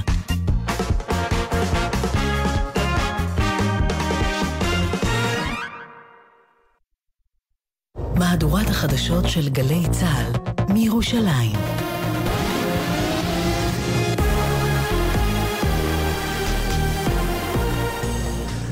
גלי צה"ל מירושלים, שלום רב, השעה שתיים, כנוע מבהירה ממה שקורה עכשיו. כ-25% מבעלי זכות הבחירה הצביעו, נכון לשעה 12 בצהריים, כ-2% פחות מהבחירות הקודמות. נרשמו גם מספר אירועים חריגים בקלפיות ברחבי הארץ. כתבתנו טל זרביב שמעה את מנכ"לית ועדת הבחירות המרכזית, עורכת הדין אורלי הדס. יושב ראש הוועדה הנחה את משטרת ישראל לחקור שתי תופעות שהתגלו בשעות האחרונות. האחת, העלמת פתקים מסוימים של מפלגות שונות. שתיים, השחתה וסימון של פתקים. היה ובמהלך היום הסתבר כי מדובר בתופעה כוללת, תשקול הוועדה להכשיר פתקים אלה ולקבוע כי הם כשרים. הדס התייחסה גם למאות המצלמות הנסתרות שהציבו אנשי מפלגות ימין בקלפיות במגזר הערבי ואמרה חל איסור לצלם בקלפי. יושב ראש הוועדה בחן את הנושא כבוד השופט מלצר וההחלטה שהתקבלה על ידו היא כי אסור לצלם במהלך היום את מהלך האירועים בקלפי אלא אם כן יש אירוע חריג ומיוחד, את זה ניתן יהיה לתעד. העיון בכל החומרים שיצטברו לאחר מכן במצלמות הללו ייעשה אך ורק על ידי המשטרה או נציג מטעם יושב ראש הוועדה. ואכן תקרית חריגה במתקן, במתחם קלפיות בחולון, מאבטח פלט כדור בזמן שפרק את נשקו. אין נפגעים ולא נגרם נזק. כתבתנו ליה ספילקין מעדכנת שהשוטרים במקום בודקים את נסיבות האירוע. עומסים כבדים ברכבת ישראל, חלק מהתחנות נסגרו לכניסת נוסעים. כתבנו אליאב בטיטו. מהבוקר בוצעו למעלה מ-102 אלף נסיעות. בקו ירושלים נתב"ג התפוסה מלאה, ובכל רכבת 400 נוסעים. הכניסה לתחנת ירושלים יצחק נבון נסגרת לפרקים, וברכבת ישראל מדווחים כי תורים ארוכים נרשמים גם בכניסה לתחנות רבות ברחבי הארץ. ומזג האוויר להיום עלייה ניכרת בטמפרטורות, חם ונעים ומתאים בדיוק לבחירות. עומסים כבדים נרשמים בכמה אתרים ובהם הגן הלאומי תל אפק וחוף פלמחים. גם בספארי ברמת גן נרשמת תנועה וכתבנו מאיר מרציאנו שמע חלק מהמבקרים. אני נמצא כאן עם אשתי ושני ילדיי, ואנחנו הצבענו היום בספארי לג'ירפה, בניסה, שאנחנו מכירים אותה המון שנים, אנחנו מבלים כאן כל חג. באנו אה, במיוחד לספארי היום כי שמענו שיש בחירות מטורפות. התלבטנו קשות בין דניסה הג'ירפה לבין יהודה ומומו, אבל בסוף החלטנו ללוקאס הגורילה. חם, זוועות, אבל היה שווה כל רגע. מהן האותיות בקלפי לנבחרים הללו? אלה החדשות שעורך רועי ולד.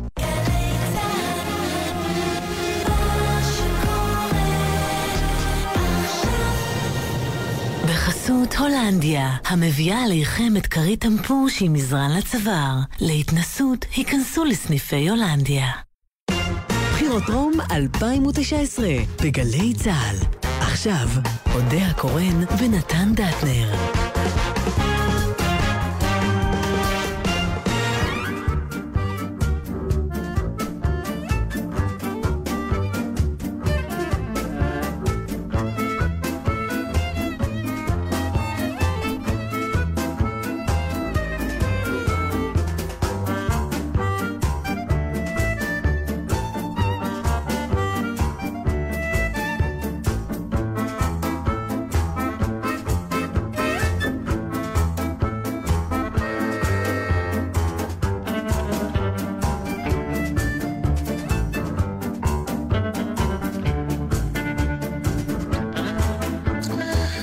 אנחנו כאן, שעה שנייה, אודיה קורא, נתן דטנר, מוטי נווה, אבישג אליסף שוסטר, ענבל גזית. ואנחנו בעידן של בחירות, יום בחירות, וכמובן אנחנו לא נדבר על הבחירות עצמם, חוץ מדבר אחד, זה איך בוחרים דברים מאוד מרתקים בחיים מכל מיני סוגים. שאנחנו לא מכירים, שאנחנו לא נדרשים שאנחנו לא לסוג נדרשים החלטות. אליהם. החיים בנויים מקובץ של החלטות ובחירות כל הזמן. Mm. דרך אגב, אני מוכרח לספר, אפשר? סיפור קטן, שחיי בעצם אה, הגיעו לאן שהם הגיעו בגלל בחירה אחת מאוד מאוד מאוד גדולה שהעמידו אותי, שכשהייתי בוגר להקה צבאית והגעתי ל... להפקה בתיאטרון באר שבע בתור אה, שחקן צעיר וחסר ניסיון מוחלט, ולא יודע כמעט כלום על תיאטרון באמת. ואז נכנסתי לתיאטרון ועשיתי מה שעשיתי באיזושהי הצגה, והייתי אמור לגמור את ההצגה ולחזור חזרה הביתה. ואז פנה אליי מנהל התיאטרון אז המיתולוגי גרי בילו, אה, זיכרונו לברכה, והעמיד אותי בפני בחירה. הוא הוא אמר, תשמע, אתה מאוד מוכשר, עכשיו יש לך הצעות מהשוק המסחרי, באמת, אז הקימו כל מיני רביעיות, שלישיות, Mm. כל מיני כאלה, ותחליט. כי אם תלך איתי, אני אעשה אותך שחקן, כי יש לך המון כישרון, אבל אתה חסר ידע לחלוטין. ואם תלך איתי ותאמין בי, קח שבוע, הוא אמר לי. וזה היה שבוע של... שבאמת אה, חשבת... ממש התלבטויות. זאת אומרת, ממש הרגע של בחירה. לגמרי. לגמרי, רגע שהייתי צריך לבוא אליו, למשרד, ולהגיד לו, טוב, בחרתי ב... Mm. ולהגיד לו מה בחרתי. זה ממש היה... וזה אה, צומת, אה, כאילו, ואתה- הכי אתה- גדולה שהייתה לי. והאם אתה מגדיר את, ה, את המחשבה סביב מה להחליט כבחירה בין החלטה אסטרטגית לללכת עם הלב שלך? כמו שהיום עשו מהבחירות. זה, כן, תראי, רוב הדברים האלה זה בדרך כלל ניתוחים שבדיעבד, זה אף פעם לא באמת. אבל זה מדהים אותי, הניסוח. כן. כאילו נכון. שבבסיס אסטרטגיה ולב אף פעם לא הולכים ביחד. זה תמיד, או אם אתה בוחר אסטרטגי, אתה משקר לעצמך. אם אתה הולך עם האמת שלך, אתה עושה טעות איומה. אה, למה? אני חושב שיש... למה יש את הדיכוטומיה המשונה הזאת? נמצא איתנו איש יקר שקוראים לו עודד קטש. נכון. הוא מאמן אה, הפועל ירושלים. שאני עוד זוכרת שהוא נולד. אני מצטערת שלא עודד, אני באמת זוכרת שנולדת מפני שאחותך אורלי למדה איתי. באמת? בטח, ואני זוכרת כמה שהייתה נבוכה שאימא שלה בהיריון, כי כבר היינו גדולות. כן. ו... אה, רונית, לא למה אני אומרת אורלי? רונית. רונית. סליחה, רונית. סליחה. אז זהו, וזה באמת איש, אה, אני חושב שגורם הבחירות וההחלטות שלו הם כמעט על גבול כל חמש דקות. בטח במשחק כל עשר שניות. ודבר איתנו. יש משחק נגד מכבי תל אביב. כן. קודם כל, שלום, אהלן, אני- אני- אני כל כך נהנה לשמוע אתכם, אני האמנתי הרבה שנים בגלבוע והנעמתם את דרכי כל כך הרבה פעמים, וואי. ואפילו הייתי קובע את האימונים כדי שזה לא ייפול על התוכנית שלכם, כדי שזה יתפוס אותי בדיוק בדרך. וואי, אז תודה אני מת רבה. עליכם, על הזוגיות שלכם, וכל אחד בנפרד וביחד אה, בכלל. אז זה אחד. ואני חייב, אה, לפני שמגיעים לעניין הזה של מאמן, אתם יודעים, אני גדלתי בתור שחקן כדורסל, כן. וה, וההקדמה הזו שלך, פתאום תפסה אותי כזה, מהרהר, אה, אפילו הי- הייתה בי קצת קנאה בך, כאילו, בבחירה, כי אני בעצם לא בחרתי. אף פעם לא בחרתי. עכשיו, יש בזה המון יתרונות, כי הכדור בחר בי. וזה היה פשוט משהו שלא יכולתי להפסיק לעשות. אז מצד אחד אין התלבטויות, ואין... לרגע בחיים ממש לא בחרתי, כי תמיד הכדורסל באמת היה חזק בי. מצד שני, אני אומר, יש גם... זאת אומרת, באמת אף פעם לא בחרתי. תמיד יש את העניין הזה, אולי, אולי יכולתי לבחור משהו אחר, אולי הייתי צריך לעשות אה, דברים אחרים. אה, זו שאלה מעניינת. ששאלת את עצמך פעם או שעדיין... לא, טוב, לא, אני פשוט שמעתי אותך מדבר, ואז Mm. פתאום נפל לי הסימן, אמרתי, בואנה, אתה... כאילו, אני אף פעם לא בחרתי את העניין הזה. זה, נכון, אבל זה לא לגמרי מדויק, כי אה, כמו שהכדור בחר אותך, ה, ה, המקצוע בחר אותי, זה ברור. ה, ה, הבחירה שהייתה, אה, אה, שעמדה מול. מול עיניי, הייתה בתוך המקצוע. וזה באמת כבר אה, דבר שהוא טיפה יותר לוקסוס. אה, כן. דבר איתי על אה, מחר משחק, לא חשוב, סתם דרך מכבי תל אביב או משהו, הנתונים קיימים, איך אתה בוחר הרכב? הלב בפנים, הטקטיקה הדבר היחיד שמדבר, הימורים בתוך הדבר הזה. הרכב מנצח, זה אה, כאילו, איך בוחר. הרכב מנצח, לא מחליפים, כל הקלישאות. יש גם, אה, שוב, הכדורסל מעט, אה, מעט השתנה, אתם יודעים, אה, חמישייה פותחת זה משהו ש, של פעם, כי באמת פעם שהכדורסל היה יותר איטי, ובאמת היו כמעט, אפשר היה לשחק שישה, שבעה שחקנים כל המשחק. היום הכדורסל קצת יותר אה, אגרסיבי ואינטנסיבי, צריך יותר שחקנים, מה שהופך את העניין של החמישייה הפותחת לקצת פחות רלוונטי. אבל יש מגוון של שיקולים, אני חושב שלכל מאמין יש את שלו. כמובן, יש הרבה דברים מקצועיים, כל מיני מצ'אפים וטקטיקות שבטח זה פחות מעניין אתכם, אבל אה, יש כמה החלטות אה, מעניינות. זאת אומרת, יש אה, למשל שחקנים שנוח להם אה, לבוא מהספסל, מה שנקרא. זאת אומרת שהם... אה, יש דבר כזה? כל- זה לא כאילו, אה, כל אחד רוצה להיות בהרכב הפותח? זהו, ש, שלא, שלא. יש שחקנים אה, בעיניי אה, החכמים יותר, שמבינים שזה ממש לא רלוונטי מי פותח. רי- תמיד הם אומרים, המאמנים אומרים, זה חשוב מי מסיים את המשחק, הרי בסופו של דבר... אה, אה, אבל למשל, יש מאמנים שאוהבים, אתם יודעים, בתחילת משחק, אז יש עבירות עוד לתת, אז יש שחקנים קצת יותר אגרסיביים, ש... שהפאולים פחות אה, משמעותיים, אז זה לא חייב להיות תמיד החמישה הכי טובים.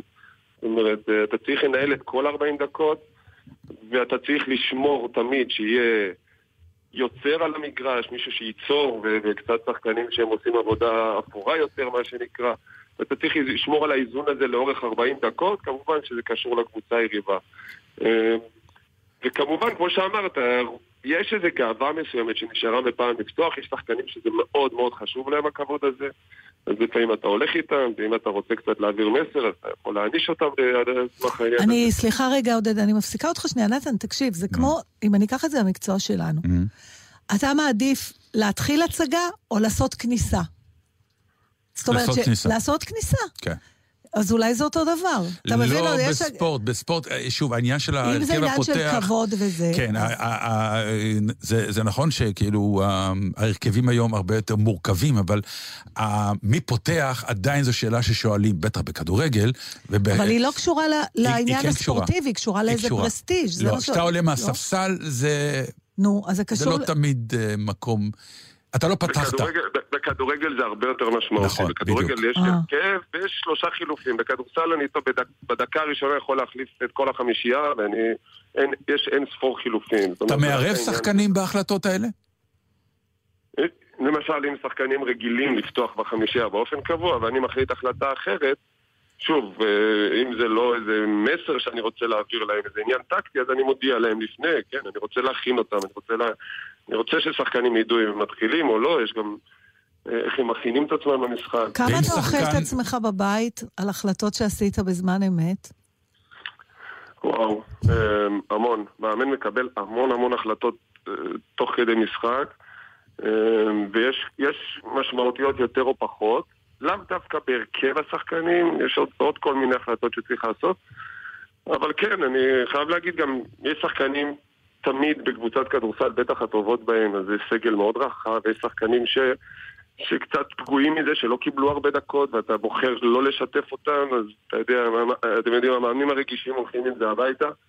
אבל זה משהו שצריך לדעת להתמודד איתו. אבל המון החלטות, המון החלטות. שחקן שהוא שחקן נפלא ועבר עבירה משמע, של משמעת, אה, איפה אתה חי עם זה?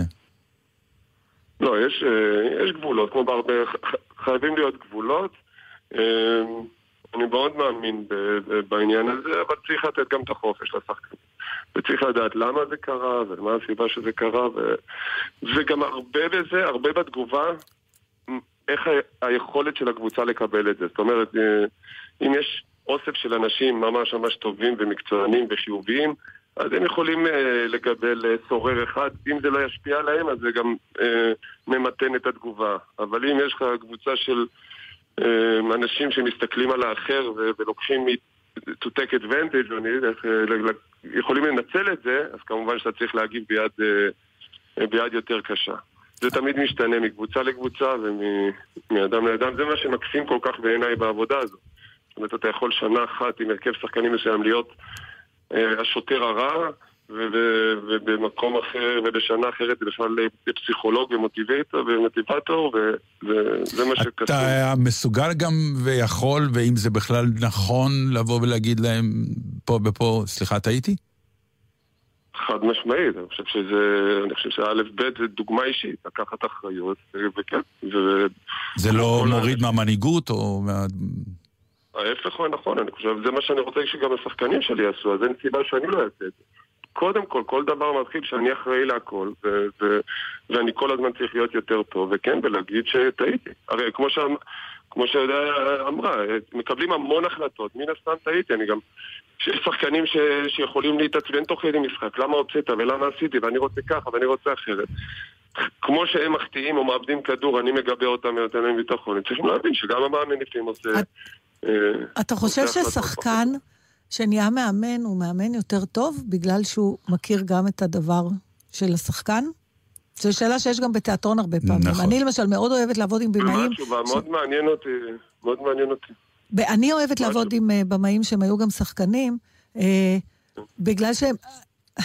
סתם, אפילו דבר פרוזאי כמו, הם יודעים שאין באמת סבלנות לעבוד הרבה שעות. אז... לא, אני, או- אני או יכול לתת לך את הדוגמה האישית שלי כן. בתור ב- במאי ושחקן.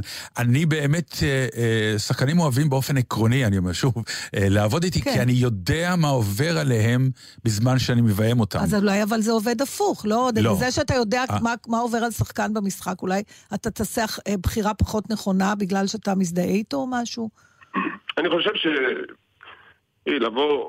יש גאונים שמסוגלים לבוא בכלל מחוץ, מתחום אחר ולעשות uh, התאמות ולהרגיש מהשחקנים ולהביא ולהיות מאוד יצירתיים, דווקא אלה שלא, uh, שלא באו מהתחום. אני חושב שיש יתרון למי ש, מי שעבר את העניין הזה, חווה את הדבר הזה, אבל זה לא בהכרח, לא כל שחקן יכול להיות מאמן.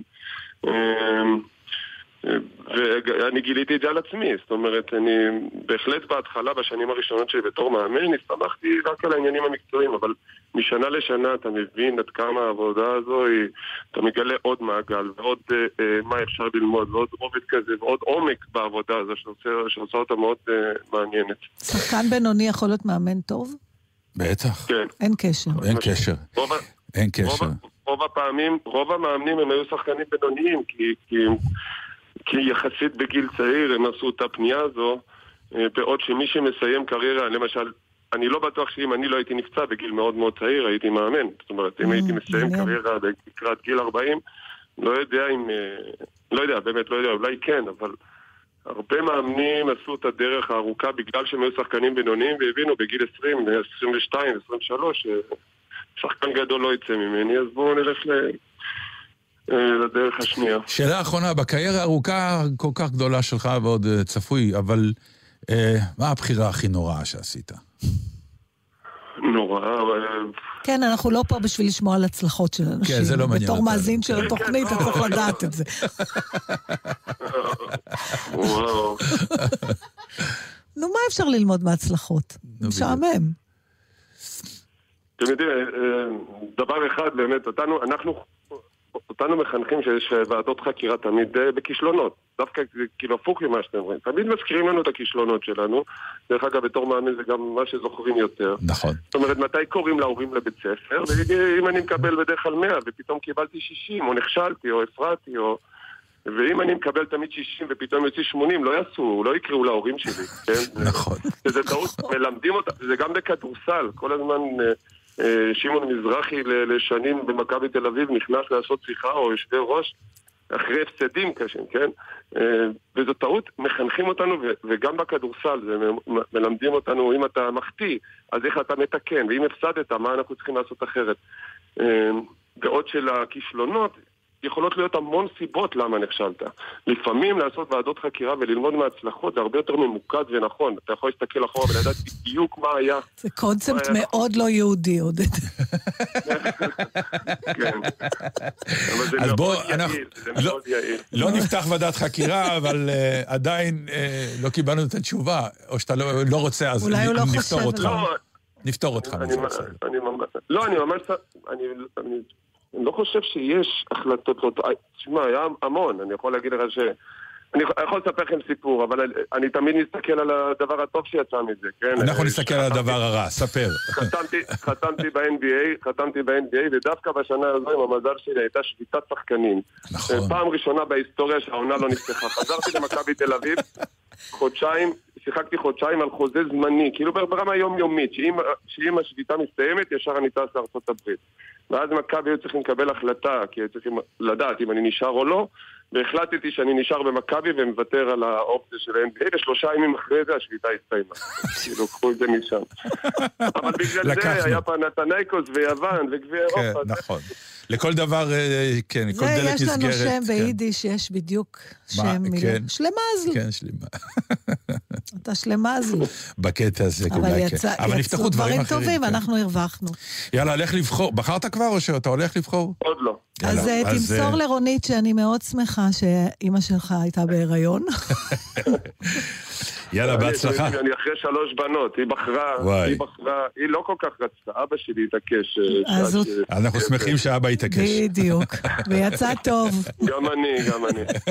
תודה רבה, ולך לבחור. בחרת כבר? לא, לא, אמר, הולך לבחור. אה, הוא הולך? יופי. יאללה, ביי. תודה, עודד. ביי ביי. כן. Some nights I stay up, cashing in my bad luck. Some nights I call it a draw. Some nights I wish that my lips could build a castle. Some nights I wish they just fall off. But I still wake up,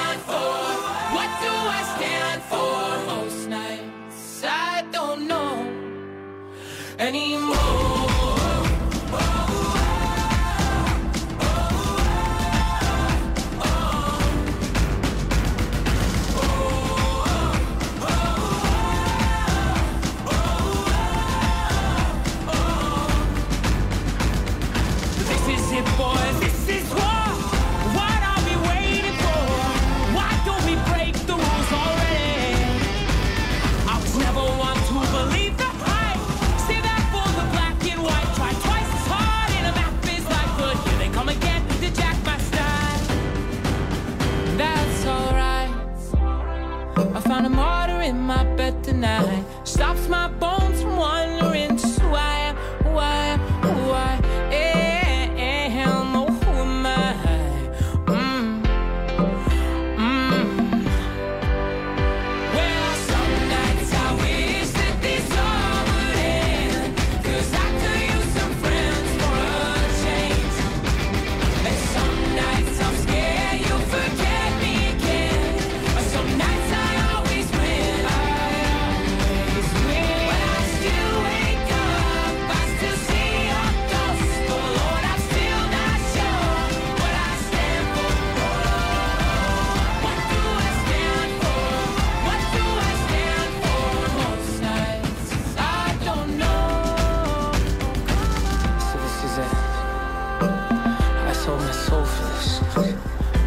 Hands that for this. I miss my mom and dad for this. No. When I see stars, I see, when I see stars, that's all they are. When I hear songs, They sound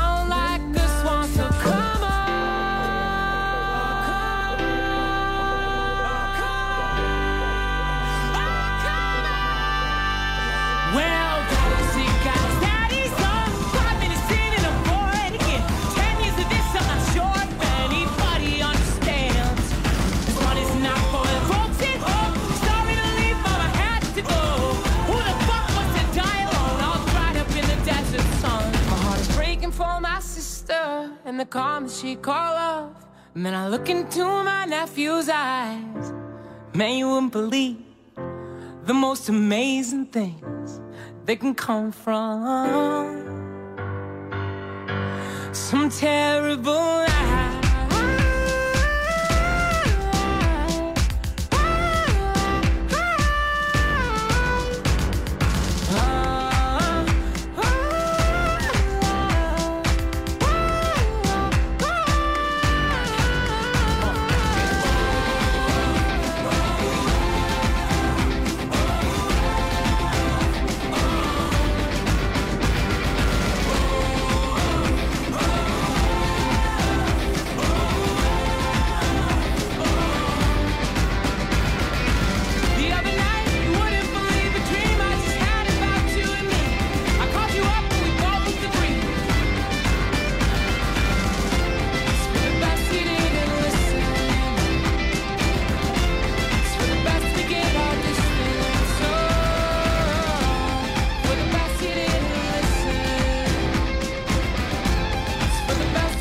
אז תשמעו, אה, יש לפעמים דברים שאנחנו מקבלים כתוב ואנחנו צריכים לעשות אותו, ו...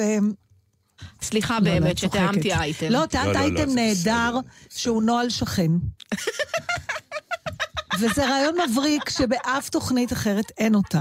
במקום לדבר עם פוליטיקאים, בוא נמצא אנשים שגרים לידם, כן. ונשמע איך זה בכלל לגור ליד בן אדם שפעם הוא לא היה, אה, והוא היה סתם שכן, ועכשיו הוא נהיה השכן. אה, והוא ככה גם מציג את עצמו, אני השכן של. של. אה, אנחנו בחרנו לדבר עם מנשה משאל, שהוא שכן של בני גנץ. זה לא אומר שום דבר על מה או מי שאנחנו בוחרים. בבקשה לא לכתוב שום דבר, זה ככה יצא. אה, שכנים נוספים מוזמנים לכתוב לנו בדף הפייסבוק אם הם רוצים, למען האיזון הקדוש. אה, שלום לך מנשה, או מנשה, איך אתה אוהב שקוראים לך? מנשה. מנשה, כבר אתה מכוחותינו. נו, מה, נהיה בלאגן? אה, קודם כל, קודם כל זה לא חדש לנו. הוא הוא היה רמטכ"ל, ובדרך לרמטכ"ל הוא היה גם אלוף, אז טוב, זה עבודה. אז כמה, כמה אתה שונא אותו בגלל שאתה כן, שכן אבל שלו? הבטחה נגיד זה משהו שיש בדיוק. במקרה הזה. אז בוא נגיד ככה, כמה זה מטריד? מאוד לא, להפך. אה, רק מרגישים אה, הרגשה בטוחה במקום, הרגשה שיש מי ששומר עליך, הרכב מאובטח, לא כל אחד יכול להיכנס לרחוב. זה, טוב, זה לא גם. השכנים של אל קפונה הרגישו. זה לא... כן, רק ההבדל הוא שהם היו מאוימים. אוקיי. אתם גם יוצא לכם להיפגש איתו ליד הפח זבל, דברים כאלה? ממש לא. הוא, אה, כל- כלומר, ליד הפח זבל כן, אבל לא, לא כזה... הוא אדם די עסוק, הוא אדם די עסוק, אבל את המשפחה רואים הרבה. סליחה, הוא יכול להוריד זבל. מה זה בן אדם עסוק? הוא מוריד, מה את רוצה? סליחה, אני מצטערת, זה היה בעיה אישית שלי בבית. אני לא עושה תחזיות, אבל 25 שנה לא ראיתי אותו מוריד פעם אחת. לא, זה יוצא שאנחנו עושים הלכו תעמולה חמישה הפוכה. מנדטים. בדיוק. הלכו חמישה מנדטים. רגע, וכאילו, נגיד אין חלב או אין סוכר, אתם אומרים בואו נלך לגנצים, ניקח איזה סוכר? האמת היא, כנראה שיש להם מכל טוב, הכל בסדר. הכל, אה, הכל בסדר. אנחנו גרים ממול. יש לנו שכנים ש... עם השכנים שלנו זה יותר של חלב וסוכר וזה. אה, הם אה, משפחה מאוד מאוד חברותית, והכל בסדר, פוגשים אותם. אבל עכשיו, לא, ב- אבל אה, באמת, הרי כשאושייה כזאת גרה בשכונה, באמת, יש הרי אה, מוגבלויות מסוימות, נכון? שצריך לחיות איתם. חיים איתם מצוין, אה, אין שום סיבה, אין שום... אין אף שכן שזה מעצבן אותו? יש כאלה ש... יש כאלה יותר, אבל... אז בוא ספר הכל- לנו עליהם קצת. הרחוב, אה, יש, יש, אה, ב- ב- אתה יודע, מצוקות חניה ודברים כאלה, וזה... ברגע, ש... ברגע שזה רחוב חד סטרי, ברגע ש... ברגע שסוגרים לך את הרחוב וזה, אז קודם כל אף פעם אין לך בעיה של חניה. ו... אז אתה רק רואה את אתה- הצד הטוב, אני רואה, בתוך העניין הזה. אין... אין שום דבר שאתה בא, נגיד, ואתה אומר, אה, תשמעו, שמישהו חייב לדבר עם הגנצים, כי אה, הם באמת אה, סוגרים לנו את הרחוב, או משהו, או שהכל נפלא ונהדר, ואתה אומר, אני ממליץ לכולם לגור ליד לא, פוליטיקאי הוא התחיל, הוא רמטכ"ל. הוא שכן, הוא קודם כל שכן שלו. אחר כך הוא... אני אומר, פעם היה לו חיים טובים, ולאט לאט הם הוגבלו, לא? הוא אומר שלא, הוא אה, אומר שהוא רואה את הצד היפה של לא, הדבר. לא, החיים, אה, החיים לא הוגבלו, וזה גם אה, נותן אה, גם הסתכלות יותר, אה, רחבה, כאילו, זה יותר מכניס אותך לחיים, זה, זה, זה מעניין את החיים הציבוריים נעשים יותר מעניינים. מה שקורה מסביב נעשה יותר מעניין, זה נעשה קרוב, זה נעשה אישי, זה נעשה, זה נעשה אה, מחבר, שייכות. גם... אה, עכשיו זה כן, פתאום זה אישי, אתה יודע, זה לא כבר הבחירות, זה הבחירות של השכן. וגם כל, ה- וגם כל השכונה התארגנה, אז אה, השכונה התארגנה לטובת... לא נגיד לא חשוב. לא חשוב, לא הם הבינו, זה די, כן. נו, די עם ההתחסדויות, זה בסדר, זה טבעי, אבל זה מעניין עדיין. כי האם קודם כל אה, דעות השכונה היו כדעת ה- ה- אה, כן. או שעכשיו בגלל שהוא השכן, אז כולם יש להם את הדעות שלו. זאת השאלה בעצם. מעניין. האם העובדה שהוא שכן טוב ומשפחה נחמדה, לא, לא בטוח שהוא יכול לענות על זה. אבל אולי כן. מה אתה אומר? אם שיני- אם הצבעת למישהו... האם שינית את דעתך לאור, הש... לאור השכן? אה, לא, רק התחזקה. אוקיי, אז... לא, שנייה, השאלה היא לגבי הדעה הפוליטית. האם היית שייך אה, או הצבעת לאורך השנים לגוש אחר, ובגלל שהשכן חביב עליך, אז אה, עכשיו אתה בעדו. תראי, הוא אמר, אה, גנץ אמר דבר יפה, יש לו דופן ימין ויש לו דופן שמאל. אז, אה, אז איפה שאני לא נופל, איפה שאני לא מטלטל, אני נופל טוב. אני אומרת שאנחנו צריכים שיחת המשך אה, עם מנשה. אני רק חייבת לשאול עוד שאלה אה, קטנה. בעוד יומיים נראה איך הוא מרגיש לגבי כל העניין הזה. שאלה קטנה, אבל אתה חייב לענות לי בכנות, מנשה. כן. כמה פעמים קורה או קרה שהייתם צריכים פרוטקציה, ובגלל שיש לכם שכן שהוא במערכת הפוליטית, או יהיה, אתם אומרים, בואו בואו בוא נבקש ממנו, אולי אשתי לא מקבלת תור ל- לפה או לשם, אולי יכול לעזור במשהו. כמה יש את הפיתוי הזה? סדר לבן שלי בצבא סדר, משהו, אתה גר בדיוק. ליד הרמטכ"ל. היו דברים כאלה? מס- מספיק שהם יודעים שאתה גר לידו, לא צריך יותר מזה. איי, איי, איי. באמת קצת מטריד הדמיון לזה בין שכנות למאפיונרים. אולי נפסיק עכשיו את השיחה. זה נכון. מנשה משאל, נעמת לנו מאוד, מאוד, ואני... אה, ואנחנו יודעים איפה אתה גר. כן, בדיוק, ותמסור דש לשכן. כן. תודה אתם רבה. מוזמנים לקפה, ועוד, ועוד, ועוד פרט קטן אחד שחשוב לבחירות, ו? וזה לא, וזה לא תעמולה, זה רק זה דבר יפה מאוד. אה, אשתי מאושפזת בבית חולים אה, כבר מזה כחודשיים. שתהיה בריאה. עכשיו אני יצאתי, יצאתי מבית החולים, אה, מערכת הבחירות מאוד מאוד, הייתי המום לראות איך, איך מקפידים פה על בחירות תקינות, כלומר יש לוודא שהמאושפז מאושפז למרות שהוא מחובר לכל המכשירים, ו... והבן אדם שניגש, הוא באמת ניגש להתאשפז, ופתחו את הדלתות ועזרו, וממש כל הכבוד. כלומר, אפשר להצביע. בבית חולים? יש קלפיות בבתי החולים למאושפזים. כן. זה יפה בבתי מאוד. החולים, כן. בבתי החולים, והם עושים את זה בצורה נאמנה, והם מאוד עזרו לנו פה, הצוות הרפואי בבית חולים השרון. זאת אומרת שגם משפחות אה, המאושפזים יכולים להצביע בבית חולים? המשפחות אני לא בטוחה. לא, לא משפחות. לא משפחות לא, רק הפ- המאושפזים. המ- המשפחה לא, אנחנו הצבענו ברחוב בבוקר לפי סדר, ברחוב לפי סדר הכללים. ברחוב עם השכן, נו. כן, טוב, טוב, אנחנו- שמונה ותשע, אבל הוא עקף אותי ברחוב, הוא עקף אותי בתור. אז אני הייתי, למרות שאני שמונה והוא תשע, הוא עקף אותי. נו, הלכו עוד שני מנשה מנדטים. משאל, תודה רבה. תודה רבה, והחלמה מהירה לאשתך זה הכי חשוב. כן. מעל הכל. כל השאר שטויות. להתראות. להתראות, מנשה. אנחנו שוב יוצאים לכמה הודעות, זה קורה, דבר כזה. בשידור הולכת שלנו ביום לעשות שישי, פיפי. יש כמה הודעות, ואז אנחנו אחזור. יש נחזור. קלפי בפיפי. או-אה, מה קורה כאן? כמה הודעות וחוזרים. אתם מאזינים לגלי צה"ל.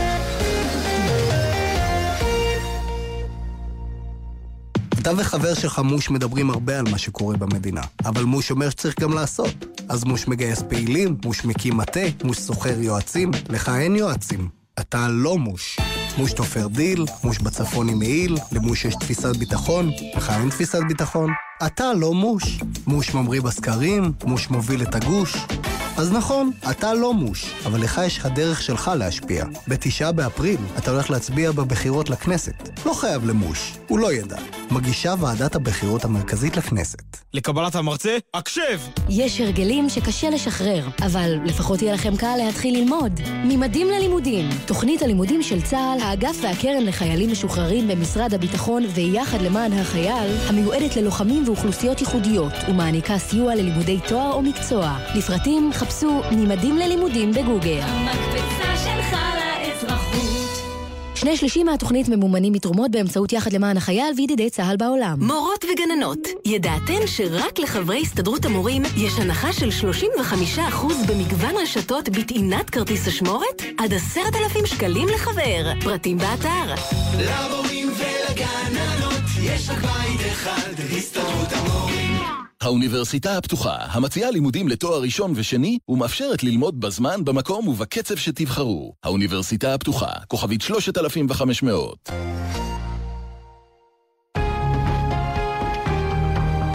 שלום, כאן אילנה דיין. כאן ירון וילנסקי. כאן יעקב ברדוגו. כאן אפי טריגר. שלום, כאן רינו צרור. כאן אמיר איבגי. כאן רזי ברקאי, ואני יודע מה יקרה. ואני יודע מה יקרה. ואני יודע מה יהיה כאן. ואני יודע מה יהיה. ואני יודעת מה יקרה בעשרה באפריל.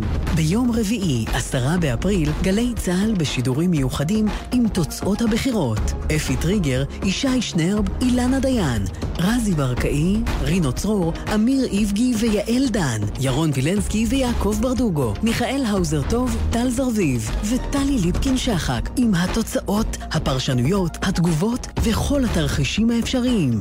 מסכמים את בחירות 2019. מחר בגלי צה"ל. בחירות רום 2019 בגלי צה"ל. עכשיו, אודה הקורן ונתן דטנר.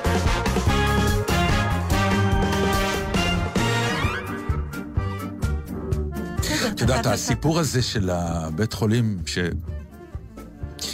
זה, זה, זה מרגש העובדה שבאמת אה, עושים את כל המאמץ שבעולם, שכל אדם שקורה לו משהו ביום הבחירות, יש לו איזושהי הזדמנות בכל זאת להצביע ולנצל את זכותו. אני שמעתי, נדמה לי אצל אמיר איבגי, ששידר פה קודם, נכון? כן. אה, אני לא זוכר את הטייטל של האישה ואת שמה, אבל היא מישהו, מה שנקרא, שאחראית על הקלפיות ועל ה... והיא סיפרה סיפור מדהים. שמה? שיש איזה אלפיים קלפיות לבעלי נכות גבוהה מאוד. קלפיות, נג... קל... קלפי נגישה מיוחדת זה קלפי נקרא. קלפי נגישה מיוחדת. נכון. וזה הגיע לידי משקפיים לעיוורים. שמעבירים אותם קורס קצר לפני שהם נכנסים לקלפי, והם יכולים להיכנס לבד, ומשקפיים עוזרים להם לבחור את הפתק שהם רוצים דרך סאונד ואוזנייה, לא משנה מה. זה היה ניס... ניסוי שעשו בקלפי אחת. הוא... זאת אומרת שבבחירות הבאות יכניסו את זה כבר בכלל? אם, אם זה עובד, אז זה עד כדי כך יהיה שהוא... לא תצטרכי להיכנס עם מלווה. לא תצטרכי לא להיכנס עם מלווה. כלומר, עד היום אדם עיוור היה צריך להיכנס עם מלווה. כן. נכון. וזו סיטואציה שהייתה לא נוחה באיזשהו אופן, נגיד? זה כאילו קצת... ראי, ככל שאני אוהבת את אימא שלי, היא עשויה, היא לא תעשה את זה, אבל היא עשויה להכניס פתק שהיא רוצה. אני לא רואה. מבינה מה אמרתי? אה, וואי, לא חשבתי על זה, איזה מוח עקום. חשבתי שזה לא טוב שידברו. מה אתה אומר? על מה... שישפיעו, בכלל לא עבר לי, כן, לא עבר לי בראש לא, לא. הרמאות. את לא מספיק... וואו. ואני אומר סתם, החיפוש הזה אחר המאמץ באמת לגרום לאנשים להיות בפרטיות הכי פרטית שלהם, וזה גם... בהמשך לשאלה שלי. בהמשך השאלה שלך. זה הגיע לי שם, כי... למה נזכרתי? כי... אז אה, דיברו על, כאילו, היא אמרה שהעיוור ששמע על זה היה כל כך מבסוט, אמר יופי, אפילו אשתי לא תדע מה אני מצביע. כלומר, כמה... זה כמעט, תשמע, אנחנו חיים, זה, זה חיים בעידן שבאמת אין לך משהו אחד, אני למשל פשוט באמת ויתרתי על פרטיות, אפרופו מה שאמירה בוזגלו אמרה. כמעט לחלוטין, אני אומרת, בלאו הכי ידעו, בלאו הכי... פתאום יש לך איזה, פעם בכמה שנים, איזה יום, שאתה עומד מאחורי וילון למשך כמה שניות, ואתה עושה משהו שהוא נורא עקרוני. אני מוכרחה להגיד, במאמר מוסגר, אני, זה, אני יודעת שזה אידיוטי, אני מרגישה שהקול שלי נורא חשוב. בגלל זה אני מתלבטת נורא. כי, כי אתה יודע, אם אתה אומר, מה זה משנה כבר שים משהו? כמו שכשאני... אבל זה לא נכון, הקול שלך מאוד מאוד נור, חשוב, כי, באמת. אבל אני מרגישה בצורה כמעט של ego trip, לא במובן הזה, אבל ש, שאני יכולה להכריע. אה, שהקול שלי באמת יכריע לכאן או לכאן, שזה לא נכון. זה נכון. בכל... זה נכון, ברור שזה נכון. זה לא באמת נכון. זה נכון כי אנשים, מפלגות, בטח עם כל הסכמי העודפים למיניהם, לפעמים ממש כאילו... מכריע גורלות. כן. טוב, אז רגע, אז תקשיב, עכשיו יש שיחת טלפון אה, שאני חייבת להגיד גילוי נאות, כי אני מכירה את הגברת. היא סוג של משפחה, אפשר לומר, פוטנציאל. אה, וחברה. ו... מה היה, דרך אגב, יותר, דנה יותר ו... חשוב, משפחה או חברה? חברה. אה, אוקיי. ו... ו... כי, כי משפחה לא בוחרים. חברה כן. ודנה ודורון כהן מחיפה, הם אנשים שעשו בחירה לא קונבנציונלית. מאוד לא קונבנציונלית. בחייהם? בטח לא, בחייהם. בטח לא לאנשים בגילנו. וחשבתי שמאוד מעניין לדבר איתה על זה. שלום, דנה. דנה? כן, אני פה, אני פה. של... אז תדברי, זה רדיו. היא הייתה אה, בסדר, זה בסדר. לנו הייתה תקלה אה. לנו הייתה, סליחה. אני עוד, אני עוד קצת בשוק מזה שקראת לי גברת, אנחנו נדבר על זה אחר כך. תקשיב, נתן, דנה ודורון כן. מכרו את ביתם. הם אנשים ללא בית, והם קנו אונייה, אוקיי. והם הולכים לגור באונייה. מה אתה אומר על זה? רגע, רגע, רגע, אני לא כל כך נבהל מזה. אני לא נבהל, אני לא נבהל, אני על גבול המעריץ עוד שנייה. ספרי לנו מה- עשיתם. מה החלטתם? אה, טוב, אני, אני קצת אדייק. אה, מכרנו דירה ולא בית, וקנינו יאכטה ולא אונייה. לא כזה משנה. אוקיי. בסדר, בסדר. אה, למה? כן, החלטנו שאנחנו, החלטנו שאנחנו אה, יוצאים קצת לטייל בעולם. ו... והגיע גיל שאפשר להתחיל, אז, אה, אז אנחנו נפרדנו מהקירות ומהבלטות, ואנחנו נורא אוהבים ים, אנחנו נורא אוהבים אה, חופש ומוביליות ואנשים, אנחנו נורא נורא אוהבים אנשים. וטיולים, ו... וזהו, אנחנו לוקחים את עצמנו בעשור ה... השישי, ושככה מתחיל.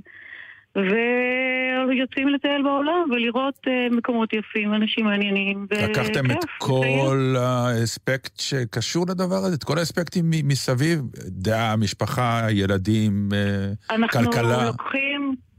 אנחנו לוקחים... מה, בחשבון אתה מתכוון? כן, ברור. בבחירה, כשעשיתם בבחירה, כשעשיתם את הבחירה הזאת. תשמע... אמרתם, תשמע, אה, על הפתה על כולם, או התייעצתם? אה, תראה, מה זה... אם נתחיל להתייעץ, אז אנחנו לא נגיע לזה לעולם. אז קודם כל, אין, אין כזה דבר, מה זה אנשים שאין להם בית? אנחנו מכרנו את הקירות, הבית הוא אנחנו, אנחנו הבית. אנחנו לוקחים את עצמנו והופכים להיות אה, כמו צב עם בית על הגב.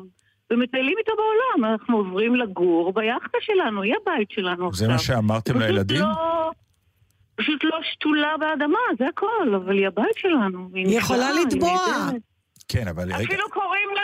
רגע, רגע, אנחנו הולכים לימים מאושרים, אתם יודעים מה השם של היאכטה שלנו? Happy Days. קוראים לה Happy Days.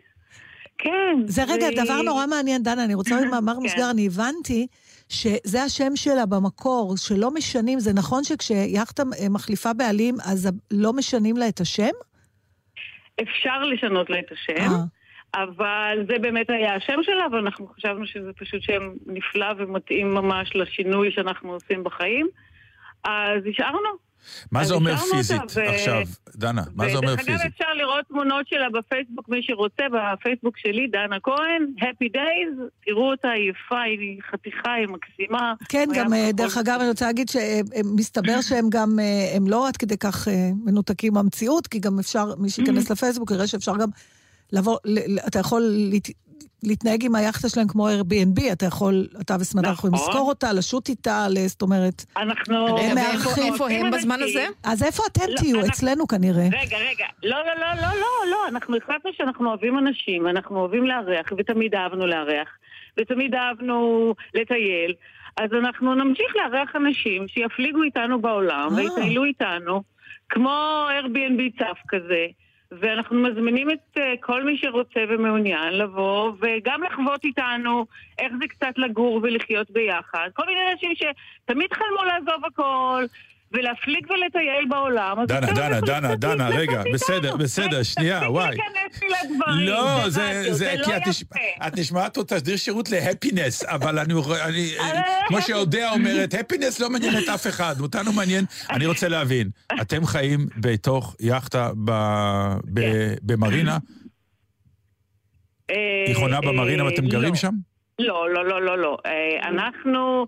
ליאכטה יש אה, מעגן בית, אבל אנחנו גרים בה, עוגנים בה מדי פעם, וברוב הזמן אנחנו אנחנו נודדים איתה בעולם. איך בוחרים מה לקחת מהבית? הלוא מכרתם, אתם בעצם עוזבים דירה גדולה. אנחנו... איך את מחליטה אה, מה ייכנס, כן. מה לא? זה, זה למשל, אפשר להשתגע מדבר כזה, לא? אמ, נכון, אבל... אבל נורא נורא מהר אה, מסתכלים על דברים ואומרים לעצמך, רגע, בעצם מה אני ממש צריכה את זה? אני לא ממש צריכה את כל הררי התמונות שאספתי מאז שהייתי ילדה בת 12, אני לא ממש צריכה את ספר הזיכרונות מכיתה ו'. מה עשית עם זה? אני לא באמת צריכה 350 חולצות טישרט, למרות שהן ממש נהדרות. לא, לא, דברי איתה... נשק. דנה, דברי איתי. אני לא צריכה. בסדר. אני לא צריכה, אני כל כך מעט דברים באמת צריכה דנה, ביום יום. את- אני אוספת חוויות, אני לא אוספת חפצים. בסדר, את לא בטיפול פה, לא תקשיבי רגע. דנה, דנה. רגע, אני. מסבירה לך את לא, אבל תסבירי לי שאלה אחת. אמרת משפט ראשון, נורא נורא קשה לי. אמרת? אני לא צריכה את ה-300 תמונות מגיל 12, מה עשית איתם? אה, הם בפח. באמת זרקת אותם? זאת בחירה לא פשוטה. די, נו, דנה, זרקת את התמונות נכון. האלה? זאת בחירה לא כן. פשוטה. לא, לא, תתארי על לי את זה. הבחירה לא הזאת. יכול להיות. אז רגע, רגע, אני, אני, אני אסביר לכם. אני אחרי... עשיתי את זה יחסית בקלות, כי, כי אני כבר אחרי חיסול של שני בתים של הורים מבוגרים שנפטרו, ובעצם שלושה בתים, שזה היה... היה מעבר לבית אבות שהיה שלב ראשון, ואחר כך היה מעבר לבית קברות שהיה שלב אחר, ו...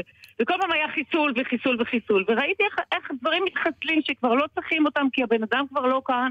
זרקת תמונות של ההורים שלך? שום ערך ל... ואיך... לא, אז כשחיסלתי, ואז... ואז פתאום אתה רואה איך אין כבר שום ערך לדברים, והבנתי שאפשר לעשות את זה עוד בחיים, לא צריך לחכות שכבר לא נהיה... זה אני מסכים איתך, להיפטר אבל יש גם ערך... צריכים. נכון, דנה, אבל יש גם ערך, יש גם ערך לזיכרון, לא? היו? לכם ויכוחים אה, ביניכם מה להשאיר ו... אז תמונות, אז מה, אז זורקים תמונות ושמים את הכל על דיסק און קי קטן. אה, נכון. לא... תגידי, דנה, והיו היו ויכוחים בינך ובין דורון, למשל, איך את זה מיישבים? אה, בתוך ההחלטה הגדולה, הלוא יש המון בחירות קטנות שצריך לעשות, כמו שאת אומרת, מה לקחת, מה לא לקחת, כן. ואתם שניים, אתם זוג. אז אז איך זה עובד? איך מחליטים מה לקחת, מה לא? כן. הם רבים על כל דבר. על כל דבר, כן. זה, זה בלתי נסבל, זה ממש נוראי. בסופו של דבר, אחרי שרבים, אנחנו... אה, אה, בדרך כלל אני מוותרת בסוף, כי אני החכמה מבינינו, זה ברור. אז... לא, עכשיו אנחנו נהיה חייבים להעלות אותו על הקו. חייבים להעלות את דורון ומה, על הקו. למה? אין לנו זמן עוד, מה- חבל. אז אני מוותרת, אז אני אומרת, לא טוב, אין בעיה, אני אקח את זה, ואני אומרת לעצמי, טוב, בהזדמנות הראשונה הוא במילא לא יזכור, אני זורקת את זה לים. ובזה נגמר. אצלכם זה literally לזרוק לים. אישה חכמה, אישה חכמה, ראית מה זה? תשמעי, הוא במילא לא יודע איפה אני אשים את זה אחר כך, ואם הוא צריך משהו, הוא תמיד שואל אותי איפה זה, אז אני אגיד לו, אני לא זוכרת איפה שמתי, וזה, זרקתי את זה במילא ביוון מזמן. הוא מקשיב לשיחה הזאת? הוא לא יזכור כלום. דנה, אתם מה זה באמת מעוררי אה, השראה וקנאה, אין מה לומר. אה, טוב, נתן, יש לנו דייט על היאכטה. יאללה, אני אה, קניתי את האתגר קנינו, הזה. כן, נכון? באים. מוזמנים. אז שיהיה. לכם בהצלחה, אבל להצביע תחזרו. תודה. כל פעם שיש בחירות תחזרו להצביע. אנחנו חוזרים, אנחנו חוזרים לבקר, ברור. אנחנו חוזרים, ויש ילדים כאן, ויש משפחה, ויש חברים, באים לבקר, אבל חוזרים לים, תמיד. תודה זה רבה. יאללה, תבלו. תודה רבה רבה. בהצלחה. ביי. נשיקות, ביי. ביי ביי.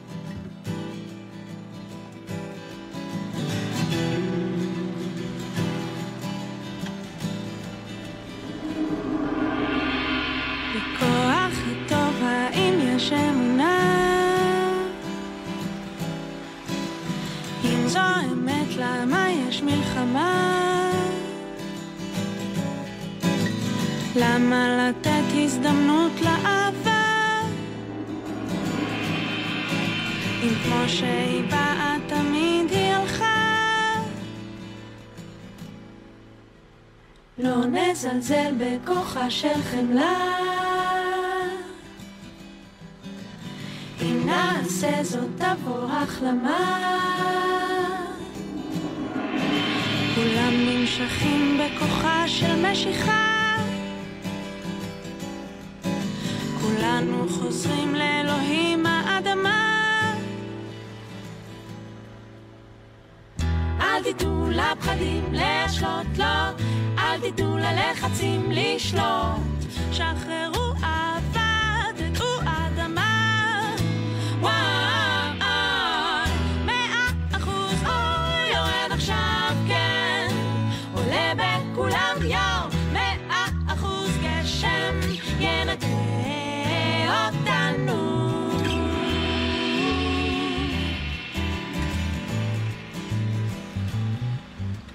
יש אין ספור מפות ויש אין סוף דרכים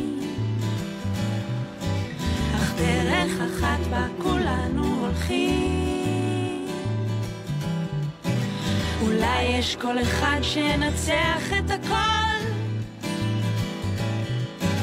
אני הכל, אתה הכל, כולם הכל וזה הכל. אל תיתנו לפחדים להשוות, לא. אל תיתנו לכעסים לשפוט. שחררו אדמה,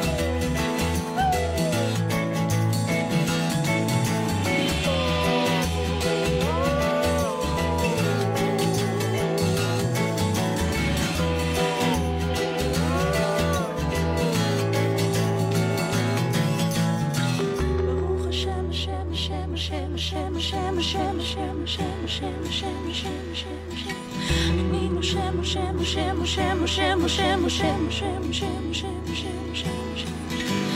אלוהים, האמא, אמא, אמא, אמא, אמא, אמא, אמא, אמא, אמא, אמא, אדמה, אדמה, אדמה, אדמה, אדמה, אדמה, אדמה, אדמה, אדמה, אדמה, אדמי, אדמה, אדמי, אדמה, אדמה. מאה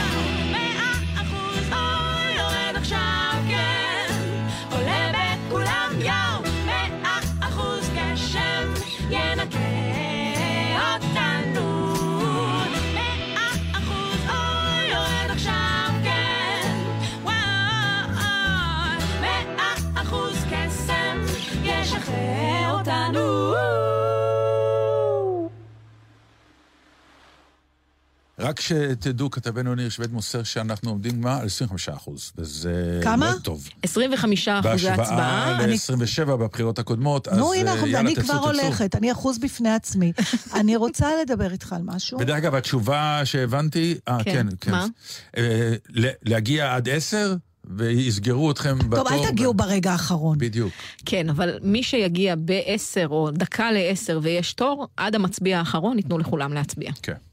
אבל אחרי עשר זה סגור, גם אם יש תור, אתה לא נכנס לתור. לא. אם ואין מה לדפוק על הזה כמו בסופר. תפתחו לי, אני רק לוקח דבר אחד. אל תעשו בושות, חברים, תעשו מכובד.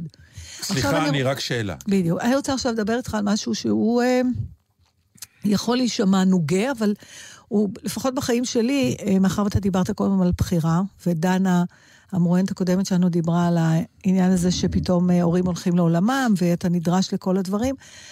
אז אני חשבתי על איזה בחירה, אה, על מה אני יכולה לספר על בחירה, ואני רוצה אה, לספר לך על איך בחרתי לאימא שלי את המוסד הסיעודי שהיא נמצאת בו. והיה פה ממש אלמנט של בחירה. אז קודם כל, עצם זה שאתה צריך לחפש להורה שלך מין דבר כזה, הוא מטלטל מאוד בפני עצמו, בסדר? ופגשתי במשך השנים שאישה, מלא משפחות שעומדות בפני הבחירה אם להשאיר את ההורה הסיעודי בבית או לשלוח אותו למוסד, שזה גם אה, בחירה שיש לה יתרונות וחסרונות לכל צד, והיא מאוד קשה. במקרה שלי זה לא אה, עמד על הפרק, כי אימא שלי כבר גרה מחוץ לבית, היא גרה בדיור מוגן, אבל בן לילה היא נהייתה סיעודית, ואז היה צריך לבחור לה מוסד סיעודי. והפרמטרים. שהכריעו בסוף, אם אנחנו הולכים על המשפט אסטרטגיה או רגש, אז אני אספר לך. זה, באופן טבעי היה הגיוני שהיא תהיה במחלקה הסיעודית של המקום שבו היא גרה כעצמאית. ואז כשביררתי את הפרטים, אה, פתאום הסתבר לי שלא מקלחים אותם כל יום. זה קצת גם נהיה שיקולים כמו של איזה גן למצוא לילדים, שזה הכי מדכא שאתה סוגר את המעגל, כמו